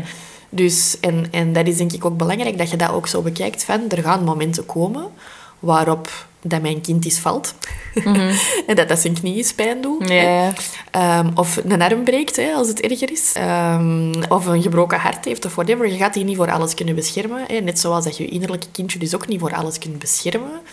Maar je kunt wel ervoor zorgen dat het altijd ehm, een, een, een veilige haven heeft om in terug te keren. Of zo. Dat je altijd dan toch, als je voelt van... Ah, ik heb het wat te ver laten exploderen buiten het kasteel. Hè, Ja, ja. dat je eh, toch het juiste kunt doen om het terug eh, een veilig gevoel te geven. Ja. Dat is het eigenlijk. Ja, ja. Ja. En dat je, dat je wel met je kind op een vliegtuig stapt, ook al is het een risico dat je gaat neerstorten, maar dat je niet met je kind op een vliegtuig stapt waarvan je op voorhand weet, die drie motoren die zijn stuk. Er Ja. werkt er nog maar één. Ja. Ja, en Ja. Wat, wat, wat, veel, wat ik zelf en veel mensen ons wel aandoen van... Oei, dat is hier wel een heel krakkemikkelig toestel. Ik ga er toch in stappen. Ja. Waarom niet? Ja. Ja. Ja. Ja, Ja. en dan, dan vind ik het ook wel echt, echt even belangrijk om hier te benoemen van... ehm, er is ook een reden waarom dat die drie motoren kapot zijn. Ja. Van dat vliegtuig. En dat is niet omdat de meeste ehm, mensen slecht zijn. Hè. Ik wil het even kwijt zijn, hè, maar ik denk dat maar 0,05% van de mensen psychopaten zijn. Hè. En dan nog hebben die weinig, meestal... Ja, ik denk dat zoiets is. Hè, maar allee, pak mij er nu niet op, ik ben echt heel slecht met cijfers. Maar in ieder geval een heel laag percentage. Ja. Ehm, en meestal, hè, dat weten we ook van alle grote verhalen van, eh, van mensen die dat heel slechte dingen gedaan hebben, ehm, hebben die zelf ook heel slechte dingen meegemaakt. Ja. Hè? Dus, dus heb respect ook voor de mensen die, eh, waar dat jij van beslist van ik ga daar niet instappen in dat vliegtuig, want er zijn drie motoren kapot. In mijn perspectief, hè, want dat is eigenlijk ook alleen maar uw perspectief. Ja. Ehm, maar heb daar wel respect voor. Hè? Zelfs als je zegt van, goh, dit is niet voor mij, vind ik dat wel belangrijk. Dat zou je zelf ook graag hebben. Zeker als je zelf ook trauma hebt. Ehm, dat dat op een respectvolle en eigenlijk wat liefdevolle manier Mm. ook wordt gecommuniceerd. Ja. Ja. Ja. Nee? Jawel, Ja, ik zie nee, zo wat jawel. kijken, ja. Nee, nee, ik ben aan het denken van... Allee, wou- het was een moment van, dat ik wel trots was op mezelf, omdat ik dat wel recent echt heb gedaan, Ja. denk ik. En echt heb gezegd van... Ik zie het, ik voel dat je struggelt. Ik wens u zoveel succes, oprecht. Word gelukkig, maar echt niet meer met mij. Nee. En dat is het eigenlijk. Ja. Als in van respect hebben voor dat kasteel van die andere. Je gaat dat niet beginnen bombarderen, alsjeblieft. Dat Mm. gebeurt al genoeg in de wereld. En dan wil ik echt een beetje beginnen wenen bijna. Ja. Ehm, maar zo dat oog om oog, tand om tand verhaal, dat moet echt stoppen gewoon. Ja. Hè? En dat gebeurt in relaties ook zoveel. Hè? Ik heb pijn, dus ik ga nu uithalen, want Mm. ik heb pijn en ik ga mijn harnas aandoen en ik ga daar, eh, weet ik veel, eh toiletpapier gooien naar het kasteel van een ander. Dat is dan nog Om het iets minder gewelddadig te maken. Hè? maar ehm, dat, dat moet echt stoppen eigenlijk. ja, vind ja. ik. En ik Ja. denk dat dat dan ook weer eh, het ding is van, eh, van die kracht en kwetsbaarheid om te durven zeggen van ik respecteer u, Ja, ga, u- ga, doe uw ding, maar, maar hier stopt het dan voor ons of voor mij. Laat mij er buiten. ja. En dat is zowel heel krachtig als heel kwetsbaar wel ook, denk ik dan. Ja, zeker en best. Ja. Ja. En ook durven vragen van... ehm, waar staat mijn kasteel in uw dorp? ja, ik ben een beelddenker, hè. Oh. Eh, staat mijn kasteel dicht bij u? Eh, staan onze poorten naar elkaar toe? Ehm, staat uw poort altijd open voor mij? Of alleen maar, eh, weet ik niet veel? Hè? Ehm, Als je goesting Als hebt. je goesting hebt. maar benoem dat dan gewoon. Hè? Want het feit dat je dat kunt benoemen, dat creëert een gevoel van veiligheid, van vertrouwen. Ja. Hè? Waardoor dat je ook dat avontuur, hè, want dat is dan een concept vanuit de educatieve academie dat ik hier even gebruik. Er moet veiligheid zijn, er moet vertrouwen zijn en dan kun je op avontuur gaan. Hè? En, ehm, en dat is echt een hele belangrijke, vind ik. Ehm, door het te benoemen, door echt heel duidelijk te stellen van mijn deuren staan dan voor u open, of dit, dit wil ik benoemen, ik wil eigenlijk gewoon friends with benefits zijn, of ik wil eigenlijk gewoon dit, of ik wil eigenlijk gewoon dat, ehm, maakt het veiliger. Hè? En kun je elkaar ook beter vertrouwen. Ja. Ja. En ik denk dat dat ook echt zo'n belangrijke is. Ik zal voor mezelf spreken, maar zeg het tegen mij. Ik kan Ja. het echt wel af. Ja, ik heb ja. veel, veel liever dat je gewoon het zegt, dan dat ik het zelf moet bedenken en, en uitzoeken. En zeg het gewoon in mijn gezicht. Ik, nee, ik voel het echt niet. Ik- Je bent voor mij eigenlijk maar gewoon Ja. ehm, een Een speelgoedje. Een Een scharrel. scharrel. Ja. Maar zeg het mij, laat het mij niet Ja. zelf in de gekrochten gaan uitzoeken. En dat is ook wel iets, interge- iets intergenerationeel, iets, iets cultureel, denk ik, iets maatschappelijk. Ehm allee, laat ons eerlijk zijn, vrouwen hebben ook gewoon soms een zwart boekje waar ze hun scharrels in hebben staan, toch? Of Maar ben ja. ik nu echt eh, helemaal crazy? Maar ik heb ook zeker al situaties gehad dat ik echt gewoon dacht, ja, alleen morgen ben ik Ja. u vergeten. Of, ah, of overmorgen toch. Of overmorgen toch? en dat is ook, ja, dat is zo nog iets precies. En ook, ook nog een taboe, hè, waar we misschien toch ook wel iets van af moeten. Van, ja, het is niet omdat ik vraag aan u, hoe zit het tussen ons, dat ik eigenlijk morgen wil dat jij op je knie gaat en, eh, Nee. en mij ten huwelijk vraagt, alsjeblieft. Nee, hè. inderdaad. Ehm, hè, laten, we, laten we gewoon allemaal een beetje moedig zijn ehm, en, en, en het benoemen, hè, Ja. denk ik dan. ja, oproep aan de Ehm, mensheid. Ja. En ook natuurlijk dan wel, Charlotte, ik vind dat wel belangrijk om te benoemen. Als iemand het benoemt, hoor het dan ook. Ja. Want het. dat gebeurt, denk ik, dat gebeurt heel veel eh, bij... Nee, ik wil zeggen bij vrouwen, maar eigenlijk is dat niet waar. We zijn nu aan, aan de mannen aan het denken dat ik ken en denk dat dat daar zeker ook gebeurt. Ehm, is als je zo eigenlijk een beetje in, in je Lara Croft zit, die dat zo hè, met dat touw en naar dat Mhm. Kasteel en ik wil daar geraken in dat kasteel, dan hoort je ook soms echt niet meer wat dat er gezegd wordt. Nee. Hè? Of dan, dan interpreteert je, dat is mijn minst favoriete manier, maar dan inter- interpreteert je duidelijke signalen eigenlijk ook niet zoals dat ze bedoeld zijn. Ja, ja. Ehm, en dat is ook wel een belangrijke van hoor het. Hè. En om En het te horen, het. ja, hoor het en geloof het. En Lara Croft gaat het niet horen. Dus die mag niet aan het stuur van de bus zitten. Ja, Want anders, ja, die heeft gewoon zoiets van, ik ga voor mijn doel en ik ga. Hè. En ik voel het hier wel, dus gaan. Maar, maar merkt misschien niet al van ver dat de rolluiken van het kasteel eigenlijk toe zijn, hè? Bij wijze van spreken. Ja, ja, inderdaad. Ja, Ja. en dat, dat is ook zoiets dat vaak gezegd wordt, maar als een man dan, in mijn geval, of als een vrouw zegt van, ja, ik ben echt niet klaar voor iets serieus, of het gaat echt niet gebeuren, geloof dat dan. Ja. Je denkt dan Ja. niet dat dat gaat veranderen of zo. nee. Ja. En dat is dan een- guilty as charged. Ja, ja, Ik- ja. Allee, ik heb dat zelf ook gedaan. Of, en ik, doe- ik ga dat misschien ooit nog wel doen, hopelijk niet, maar misschien wel. Maar, Ja. maar En dat is het dan, hè? Dat bedoel ik dan van, ehm, ga ook nu niet van jezelf verwachten dat jij altijd netjes binnen de lijntjes gaat kleuren. Nee. Hè? Of dat jij altijd je poort op de, juiste, op de juiste momenten open en toe gaat doen, want dat gaat niet gebeuren. hè. Nee, nee, nee. nee Wij zijn inderdaad. Mhm. mensen en de missie middel hoort erbij. hè. Dus eh, dat gaat er altijd wel zijn. Maar ja, eh, hoor het en wat wou ik er nu nog over zeggen? Niet te streng zijn voor jezelf, zeker sowieso. Ehm, ja, ik wou zeggen van eh, die, die strategie, want dat is eigenlijk ook een overlevingsstrategie, dat noemen ze ook wel eens binnen de PRI, is dat dan, dat is ook een model, de valse hoop. en ik hoor je al zo mm, doen. Ik haat Dus de ik valse denk- hoop. Ja. niet mijn favoriet. Maar dat is de, de valse hoop. De valse hoop dat je eigenlijk eindelijk ooit nog wel eens gaat krijgen wat dat je nodig hebt van die persoon. Hè? En dan bedoel ik echt ook van die persoon. Ja. En dat wil niet zeggen dat je dat niet mocht proberen. Hè? Maar ik zeg dan zo wat half grappend tegen mijn cliënten vaak, over wie dat het ook gaat. Hè? Ouders, eh, broers, zussen, partners, maakt niet uit, tantes, onkels, eh, collega's, whatever. Probeer het drie tot vijf keer. Ga drie tot vijf keer aan, in de helft van de brug staan en toon je kwetsbaar en laat zien wat dat je nodig hebt en benoemt je verwachtingen, je behoeften, al die dingen. Eh, all the things.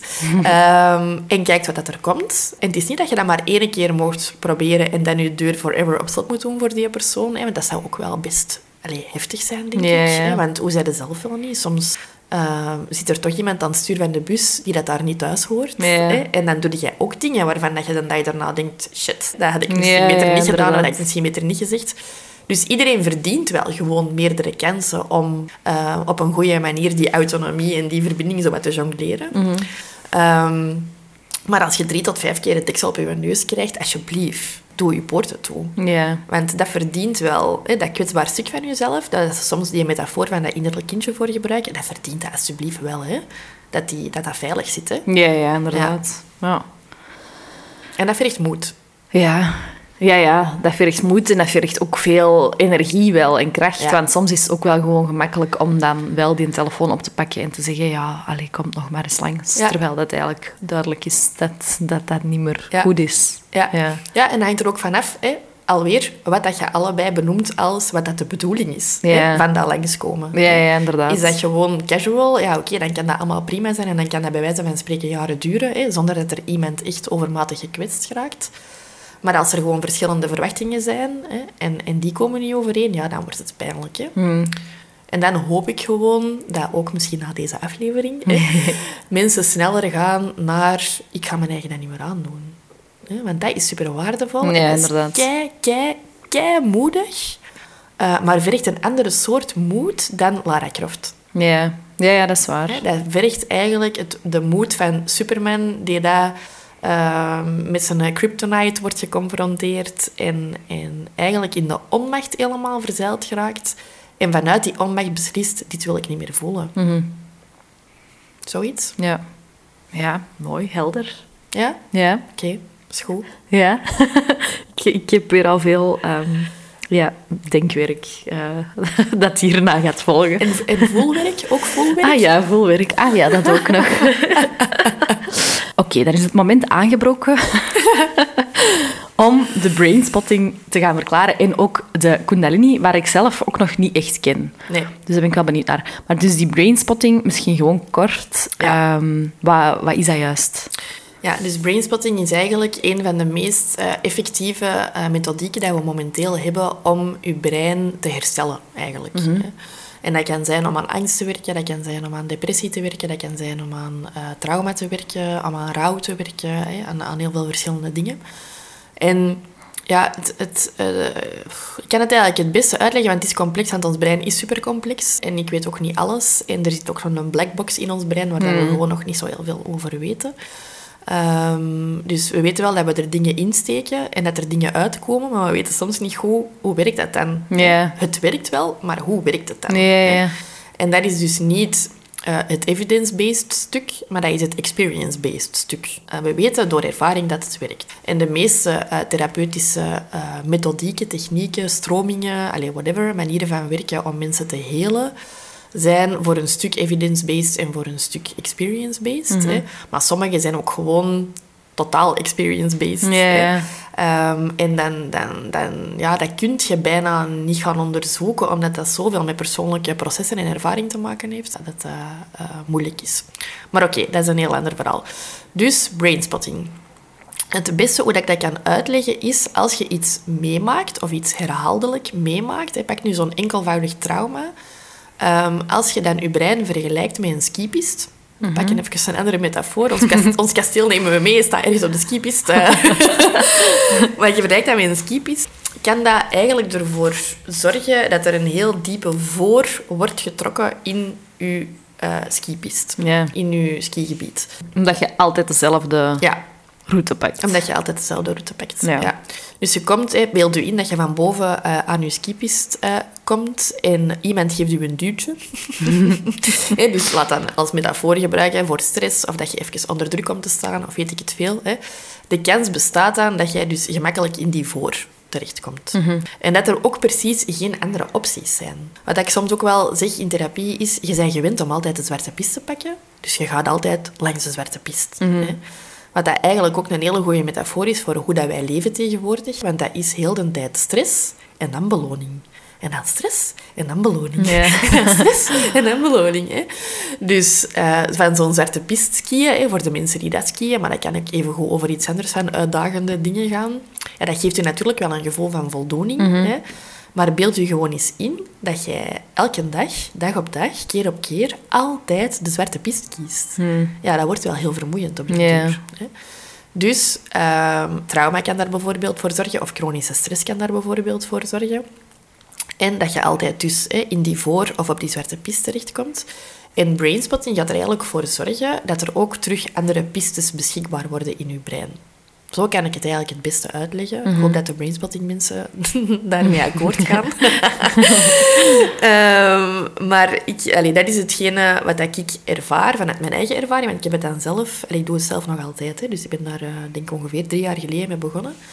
Eh, dat zorgt er eigenlijk voor dat je ehm, de pistes die daar ingeslepen zijn geraakt in je brein, dat je die zo wat gaat opvullen, waardoor dat je daar niet altijd maar weer terug in terechtkomt. Hè. En dat er dus ook nieuwe paden beschikbaar worden. hè. Dus bijvoorbeeld, als jij altijd zoiets hebt van... Goh, ik voel van alles. Ik voel me eigenlijk niet goed. Ik ga nu hard werken. Hè? Ja, puur Gewoon een random, puur hypothetisch voorbeeld. hè. Eh, dat we dat gelijkstellen met van de zwarte pist gaan. dat daar veel adrenaline, veel dopamine, veel activerende uh, stofjes bij komen kijken. Ehm, dat je eigenlijk terug beschikking krijgt over een blauwe piste. En voor dan de mensen die daar niet skiën, de blauwe pistes of de groene pistes, dat zijn de meest gemakkelijke, ja. chille ja, uh, pistes waar je gewoon zonder te veel zweet vanaf geraakt. Um, en je brein gaat dan terug zoiets hebben van, ah, eigenlijk is deze ook wel een mogelijkheid. We kunnen ook wel eens gewoon rustig zijn. We kunnen ook wel eens gewoon lief zijn voor onszelf. Mhm. Dat kan. en dus, als je dan terugkoppelt naar relaties, naar hetgene wat we daar straks besproken hebben, ga dan niet naar uw Lara Croft, die daar uh, gaat vechten en van de zwarte pistes gaat vliegen. Mhm.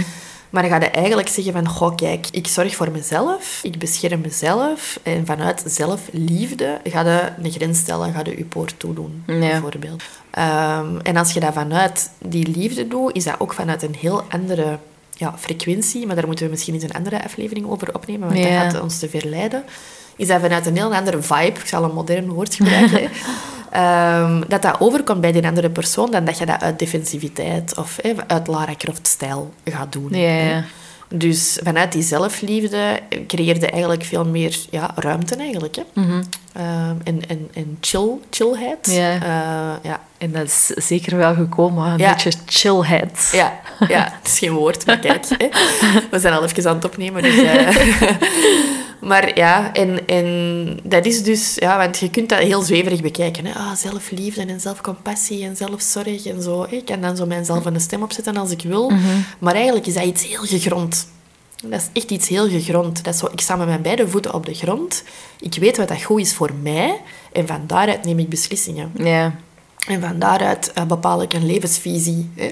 Van daaruit ga ik werken aan, aan doelen. Van daaruit ga ik ja, zodanig mijn, mijn wereldbeeld of zo hè, ehm, vormen dat ik goed voor mezelf kan zorgen en dus ook goed voor anderen. hè. En daar komt zo'n beetje de saying van eh, don't, you can't pour from an empty cup. hè. Ja, ja. Komt daar ook een beetje vandaan. Ja. Ik bedoel, als jij heel de dagen af de zwarte pist aan het, eh, aan het knallen bent, ja, dan kun je ook op het einde van de dag niet meer zorgen voor andere mensen. Hè.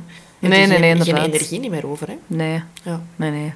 Nee, en dus concreet, dus voor de mensen die dan meer willen weten over brainspotting, dan is dus met, je, met een stok en Ja. naar een bepaald punt kijken. Ja. Ik zal nog eens de aflevering waarin ik het zo heb uitgelegd vanuit Ja. mijn beleving ook linken hier in de podcastomschrijving. Ja. Ehm, maar het is eigenlijk een manier, zoals dat je daar straks ook zei, van je hebt, je hebt een manier met woorden om alles op te lossen. Dat, is een, dat is iets anders. Er gebeurt gewoon echt iets in je hersenen, waardoor dat je... Ja, brainspotting noemen ze eigenlijk hè, een brain-body techniek. Dus dat gaat eigenlijk ook ehm, het, eh, de verbinding tussen je brein en je lichaam terug eh, vloeiender maken of zo. Waardoor dat je dus ook vloeiender eh, kunt leven. Hè? Meer in de flow, om dan nog een ander modewoord te gebruiken. Ehm, eh, waardoor dat je dus beslissingen neemt die dat doorvoeld zijn, eigenlijk. Hè? Waardoor dat je in het leven staat op een doorvoelde manier. En dat wil helemaal niet zeggen dat je nu met je mandje, met je bloemetjes in de wei moet gaan huppelen heel de dagen en dat je nooit meer hè, vanuit, die, vanuit die ratio beslissingen mocht nemen, of vanuit wilskracht of zo. Dat mag zeker nog wel. Maar pak, de, pak een 80-20-regel er even bij. En dat toch 80% van je, van je beslissingen, van je concrete acties, van dingen die dat je doet, ja, dat dat vanuit een plek komt, vanuit een verbinding komt met jezelf. Ja. En, en dat, is, dat is denk ik belangrijk. En als we daar geraken, ja, dan gaan we denk ik in relaties heel veel kunnen veranderen. En ook in de burn-out pandemie-achtige toestanden. hè. Ja, ja, inderdaad. Ja. En dus brainspotting werkt eigenlijk zo dat je vanuit een soort van awareness-positie, en awareness wil dan zeggen bewustzijn, hè, ehm, dat je, eh, ik vergelijk dat dan vaak met de Muppet Show. Hè. Je hebt zo de Muppet Show en je hebt dan zo dat balkonnetje waarin dat die er van boven zitten en dan heb je het podium waarop dat van alles gebeurt. hè. Ja. Dus je leert eigenlijk van op dat balkonnetje kijken en voelen en ervaren wat dat er in je systeem hè, gebeurt, in je lijf, in je hersenen gebeurt. Ehm, zonder dat je eh, Lara Croft gewijs in een bepaald stuk van jezelf verzeilt. Ja, ja. En, en door eigenlijk, want dat- eigenlijk heeft dat ook wortels zo in mindfulness en meditatie en zo, al die dingen.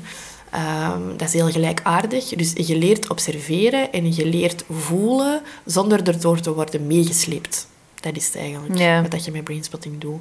En het heel ehm, speciale aan brainspotting is dat die dan ontdekt hebben dat elk punt in je visueel veld een netwerk in je brein aanspreekt. Dus afhankelijk Ja, van welk zot. punt in je vida, dat heb jij ook al ervaren, Ja. ja, ik ken ook. Hè. Afhankelijk van naar welk punt dat je kijkt, ga je andere dingen voelen, andere echo's in je lijf voelen, andere beelden dan naar boven komen, andere zinnetjes dan naar boven komen, Mhm. enzovoort en zo verder.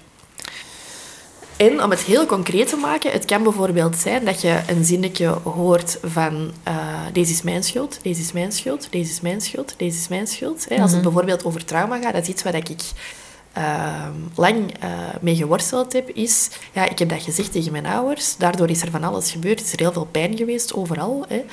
Eh, dus dat is mijn schuld. Hè. Dus ik heb dat veroorzaakt, dat is mijn schuld. Maar dat is echt een soort van kindredenering natuurlijk, want uiteraard is dat niet uw schuld. Nee, Jij nee. wordt het slachtoffer. Maar ik, ik kan me nog heel goed dat eerste gesprek met mijn ouders herinneren, dat ik zei van... eh, ja, ik heb mij al zo lang schuldig gevoeld. Hè? En dan, dat mijn papa ook tegen mij toen zei van... Maar ja, jij moet je daar toch niet schuldig voor voelen. Hè? Allee, jij bent de laatste dat je eigen daar schuldig voor moet voelen. Maar dat is wel belangrijk om zo'n dingen ook te horen. Maar die kun je alleen maar horen als je het uitspreekt. Dus dat is ook wel... Ja.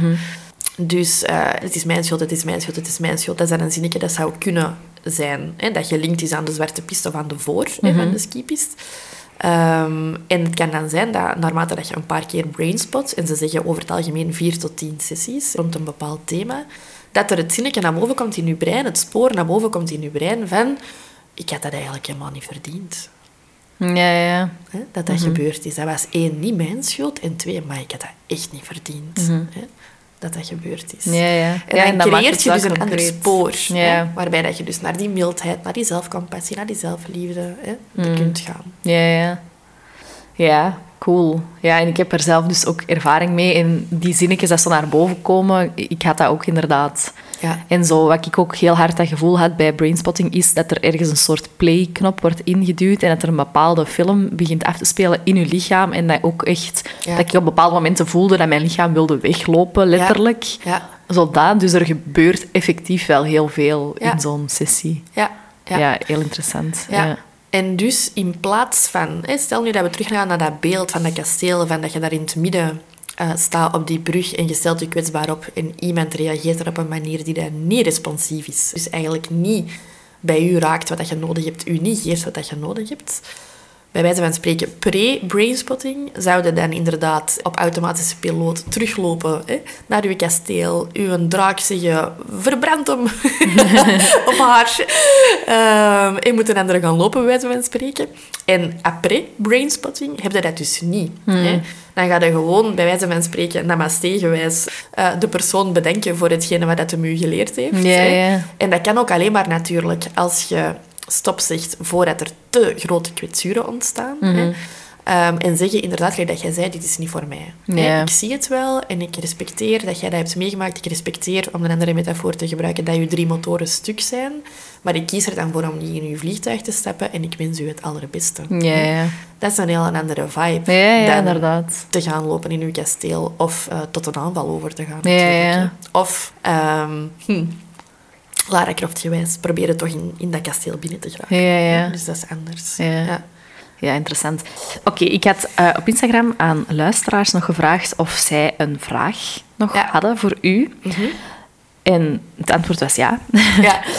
Eh, er zijn best wel wat vragen binnengekomen. Er gaat geen tijd zijn om ze allemaal te beantwoorden, maar ik ga er misschien een paar uitkiezen. Ehm, No worries, luisteraars. Als er nog veel vragen zijn, dan nemen we nog wel eens een aflevering op. ja, Charlotte. ja, ja, inderdaad. Ja, want allee, ik heb zelf ook nog heel veel vragen. Ja. Allee, ik had hier echt ook nog een hele lijst met dingen dat we moesten bespreken. Ja. Dus toch? ja. ik denk ook wel veel van de vragen, als ik nu zo lees, zijn ook wel onrechtstreeks beantwoord. Ja, ja. Dus ik hoop dat dat voor veel mensen... hè, bijvoorbeeld vraagt er iemand... Als je nog te veel met je ex in je hoofd zit, nog een afrondend gesprek of contact vermijden. Hebben we daar straks al een beetje beantwoord ook al. Ja, ik denk, hè, trust and niggling feeling is daar ergens ook wel een antwoord op. En weet ook wel dat als jij bijvoorbeeld zelf een brief schrijft naar je ex, en die bijvoorbeeld, en ik vind het wel belangrijk, daar kan ik nu niet helemaal uitleggen waarom dat, dat belangrijk is, maar soms is het gewoon belangrijk dat het effectief in trilling, in woorden, door je keelgat komt. dat is soms heel ja, belangrijk. Ja, wel heb ik dus ook Ja. gedaan. Ja. Ja. Ja. Ja, dus ik heb dat Ja. hier ook wel eens verteld dat ik op een bepaald moment naar twee personen uit mijn Ah, ja, ja. verleden Ja. een brief moest schrijven en dat ik echt voor u moest voorlezen. En Ja. dat ik toen ook wilde weglopen uit Ja. de therapiesessie. Ja, ja, ja. Nogmaals, sorry. Maar dan, beste mensen, ehm bind dus vast. Ja. Dan moet je dat toch doen. Dan, dan wordt dus de, dingen, de ophaalbrug opgehaald en je kan niet weg. Nee, nee, is niet waar. Nee, nee, nee. Ehm, Nee, ik nee, denk het is altijd heel wel dat we al- en, Ja. en met consent. Ja. Ja, met consent en dat we ook wel in een opbouw zitten. Hè, dat we toewerken naar, hè, naar zoiets. Absoluut, ja, ja. Eh, als je dus merkt dat je die een brief schrijft, bijvoorbeeld, hè, en dat daar ook weer heel veel gebeurt, ja, zoek, zoek daar hulp mee. Mm, Eh. Want dat wil dan waarschijnlijk wel zeggen dat dat een voor in je skipist heeft veroorzaakt. Ja, ja, inderdaad. En, en sommige voren die worden vanzelf opgevuld door de tijd, bij wijze van spreken. En eh, wat, wat sneeuwbuien dat erover vallen. hè. Mhm. Maar andere niet. Hè. Andere die zijn te diep en daar heb je gewoon hulp bij nodig. Hè. En dan is het wel heel waardevol als je help kunt zeggen. Ja, inderdaad. Ja. Een vraag van iemand anders. Hoe doorbreek ik het patroon van steeds met mannen te daten die niet klaar zijn voor een relatie? Hmm. Mijn eerste vraag is dan, ben je dan zelf echt klaar voor een relatie? Bam, in your face. Ja. Ja. Want er wordt heel veel gespiegeld, heel veel geprojecteerd over en weer. Hè. Dus eh, mijn vraag, hè, want ik heb daar zelf ook nog geen 100% antwoord op, maar ik vind dat wel een goede vraag. Als je altijd valt op mensen die onbeschikbaar zijn, bent je dan misschien zelf onbeschikbaar? Eigenlijk. Ja. Hè. Zet je nog te veel aan het worstelen met ook misschien een aantal motoren van je vliegtuig dat, hè, dat, niet meer, dat was sputteren of zo? Of zijn er te diepe voren in je skipiste, als we dan de metaforen gebruiken? Of heb je eh, je poort dichtgemetseld? hè? Ehm, dus dan denk ik, hè, misschien is dat al wel eens goed om over na te denken. Eh, ja, wat wil ik daar eigenlijk nog iets over zeggen? Ehm, ah ja, en aan de andere kant, wat ik merk, eh, wat dat er vaak gebeurt bij, bij zo'n situaties, is dat je gewend bent om mensen te overtuigen van je waarde. Hmm. Ja.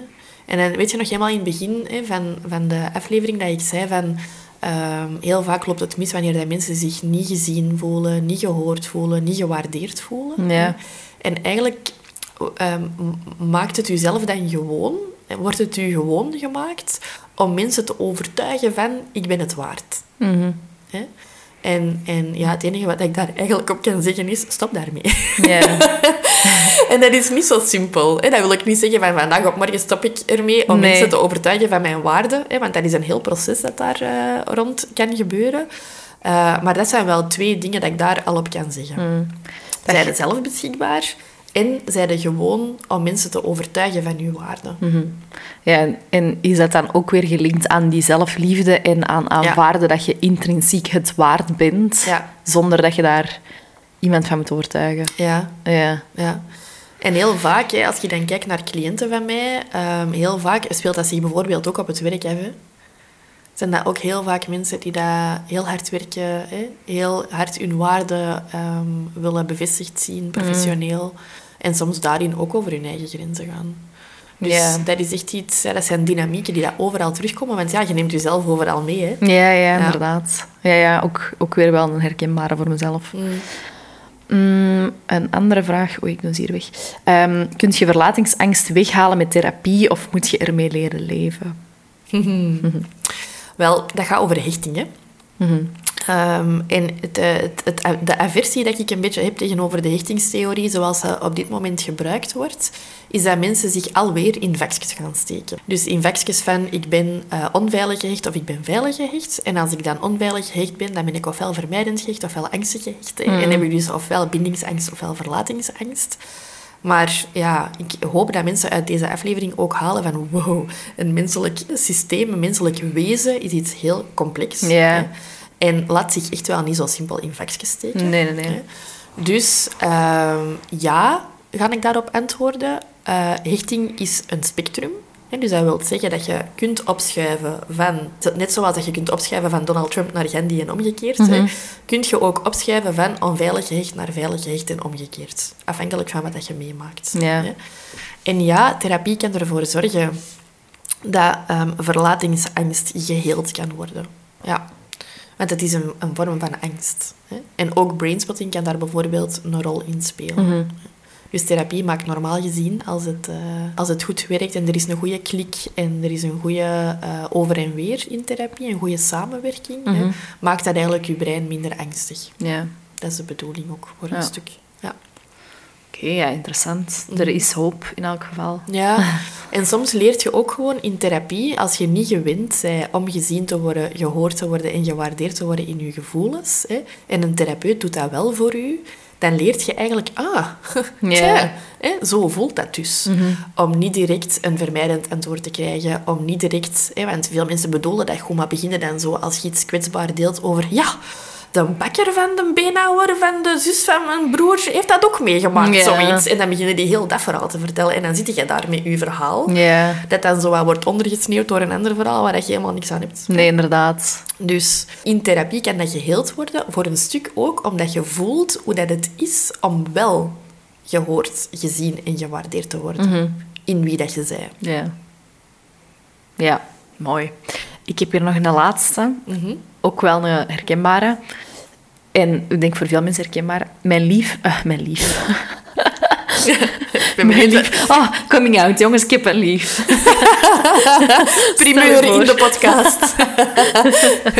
Nee, het is niet waar. Het zou wel goed zijn eh, dat ik dat hier zo vertel. Niet Ja, dat ik zo random even tussendoor, Ah ja. mijn lief zei dat laatst ook. eh. Ja. Nee, nee. Mijn lijf moest Uw het dus lijf, zijn. ja. Mijn lijf verward verliefd zijn met angst en trauma. En dan ga ik lopen. Hoe kan ik het verschil herkennen? Ja, dat is echt niet van vandaag op morgen. Ehm, inderdaad, vlinders. Hè? Vlinders, daar kun je zo wat... Ja. Oké, Charlotte. Eh, Wanneer was jouw volgende afspraak? ja. Ehm, vlinders, hè, die, die zenuwachtigheid, die nervositeit eigenlijk, dat je kunt hebben als je verliefd bent. Ja, nervositeit is eigenlijk ook een beetje een afgeleide van angst, hè, nerveus zijn. Ja. Dus eh, dat kan zo wel wat lijken op elkaar, verliefd en, en nerveus zijn. Ehm, ik ben even aan het nadenken, hè. het onderscheid maken tussen. ehm, ik denk dat verliefd zijn ehm, op, een, op een goede manier. eh, goh, jongens toch. Maar deze is wel een heel omvangrijk antwoord. Ehm, ik denk dat je dan inderdaad. ehm komt terug op die trust and niggling feeling, denk ik. Ja, hè. ik was net ook aan het Ja, denken. Ik dat daar heel veel mee te ja, maken heeft. Zo van verliefdheid is denk ik wel een afwisseling tussen... Oh, eh, deze situatie maakt mij een beetje onzeker en ik word een beetje nerveus. Mhm. Ehm, en dan landen op een veilige basis. Ja. En dan zoiets hebben van... Ah, ik zie die persoon en ik voel mij daar goed bij. En ik voel mij gezien en gehoord en gewaardeerd. hè. Mhm. En ik kan die persoon dus leren vertrouwen. En zo kunnen we samen op avontuur. Ja. Dus verliefdheid eh, hoeft niet per se een inbreuk te zijn op je veiligheid, op je vertrouwen. Eh, zolang dat je dus inderdaad leert om zelf ook te benoemen wat dat je onveilig doet voelen en waar dat je wantrouwen van krijgt. Ja, ja. Ehm, en dan kun je, denk ik, van zo die een oeh, hi, ha, eh, kun je wel naar, naar een veilige, leuke basis gaan. Ja. En dat, dat verschil ga je echt wel voelen. Ja. Tussen een onveilige basis en een veilige basis. Ja, ja. Maar dan moet je het wel eerst eh, leren ervaren, hè, wat dan een veilige basis kan zijn. Want ik weet natuurlijk helemaal de achtergrond van de luisteraar niet. Maar als je bijvoorbeeld komt uit zo'n gezin dat moeilijk over emoties kon praten, ja, dat, dat, dat, dat creëert niet per se een veilige basis voor relaties op, op volwassen leeftijd. Nee, nee, inderdaad. Want dan, dan gaat je eigenlijk met je armor hè, een beetje in het leven staan. Hè. Dan, Ja. ja, hm, ik moet hier een beetje gissen hoe dat ik hiermee moet omgaan, want ik weet het eigenlijk niet. Ja, dat creëert niet bepaald eh, veiligheid. Hè. Nee. En leren voelen is dus wel ook weer mijn antwoord op, eh, op deze vraag. En dat hoeft natuurlijk niet altijd in therapie te zijn, maar je kunt ook wel eh, bijvoorbeeld eens yoga proberen of zo. En dan- Again. ja, ik heb dat ook al in een of andere aflevering gehoord. Ja, maar ik, eh, ik, eh, ik ontspan mij beter als ik actief ben.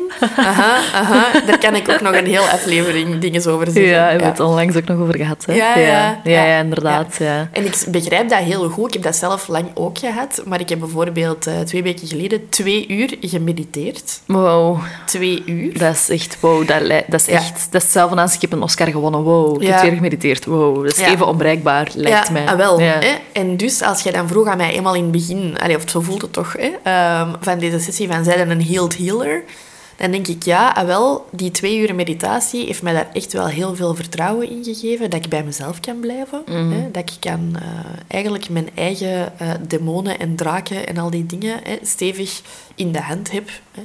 Want anders kun je dus geen twee uur mediteren. Hè. Nee, inderdaad. Nee, nee, nee. Allee, toch niet op de manier waarop dat ik het zo ervaren heb. Nee. Ja. Nee, en daar is dan ook mijn antwoord op de vraag: ben ik healed? Nog niet, denk ik. Want ik kan denk ik nog geen vier minuten mediteren. ja, ja. Wel mijn Instagram-meldingen sinds dit weekend uitgeschakeld. Ah, goed zo. Goed, hè? Ja, heel goed. Helpt echt Ja. wel ja, om, om rustiger te zijn. Ja. En het is ook moeilijk, hè? want als je, en dat wil ik echt voor de luisteraars ook heel veel respect hebben, als je al heel veel kwetsuren hebt- hebt opgedaan en je bent al heel veel in de spreekwoordelijke arena gegaan en je bent al heel vaak naar het midden van die brug gegaan en zo. Eh, pff, Ja. dat wordt ook zwaar op den duur. Ja. Dat plakt zo allemaal een beetje gelijk kauwgom vast aan je zenuwstelsel. Ehm, en, en dat is niet altijd even evident om, Nee. om dat terug zuiver te krijgen, dat terug helder te krijgen. Maar inderdaad, hè, als je gaat zitten bij jezelf, hè, Sit With It is nog een goede pagina op Instagram om daarover te volgen. Ehm, ja, dan, dan ga je wel voelen van, ah, heb ik nog een beetje werk te doen om Mm. zuiver en helder en in goede verbinding met mezelf in relaties te stappen. Ja. Ja. Ja. ja, en laat dat misschien dan de boodschap zijn van de aflevering. Dat... Want ik was net aan het denken, voor veel mensen is het misschien wat overweldigend. En ik heb dat soms, allee, of nu zo zelf ook een beetje van, ah ja, er is echt nog heel veel werk aan de winkel. Maar anderzijds, dat je ook wel mild voor jezelf mocht zijn. Ja. En werk aan de winkel, oké, maar dat wil ook wel gewoon zeggen dat er veel perspectief nog is. En dat je nog veel kunt doen en dat echt wel goed komt. Ja, en zeker voor de mensen die dan nog nooit therapie of zo hebben gedaan, hè, kan ik me inderdaad echt voorstellen dat deze best een pittige aflevering is. En dan wil ik ook maar gewoon zeggen van, ja, ik ben eh on en off, maar vooral on in therapie sinds 2015. Hè. We zijn eh, binnenkort 2024, dus... eh, en ik heb dan ook nog eens alle, alle mogelijke...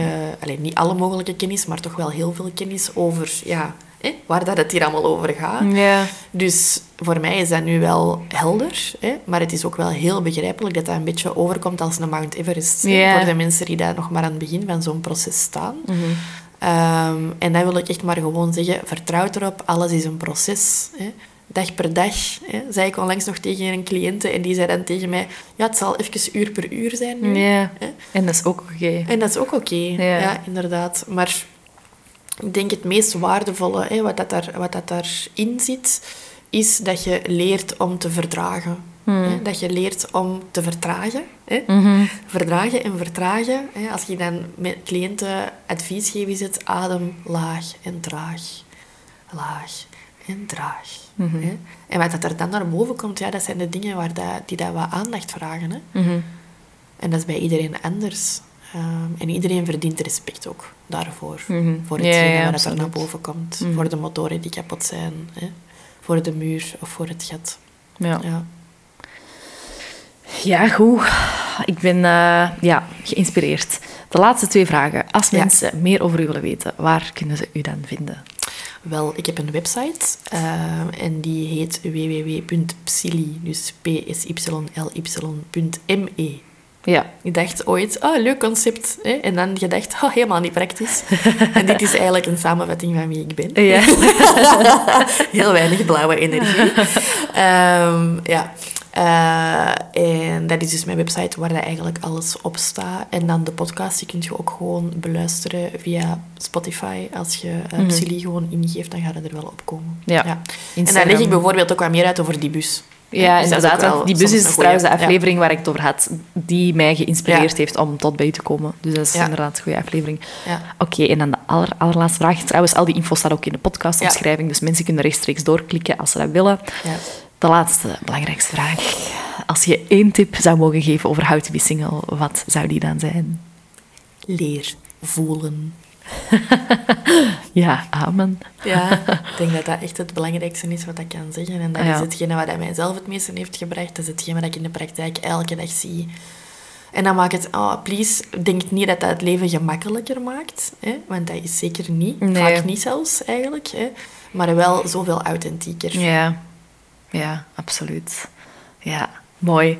Lien, merci Ja, graag gedaan. Zoveel leuk kennis. om hier te zijn. Ja, ja. Dus merci om veel kennis en persoonlijke dingen hier te delen. Ik hoop dat mensen er iets aan hebben. Laat het ons zeker weten. En dan ja, zien we elkaar snel terug, ofwel bij u in de praktijk, ofwel hier terug. Want Ja. ik heb nog heel veel vragen. Ja. Ofwel jij is bij mij, hè. kan ook. Ah ja. Ah, ja. Ja, ja. Ja, zeker. We zien wel. Ja, absoluut. Merci. Merci en tot snel. hè. Tot snel. Doei. Doei.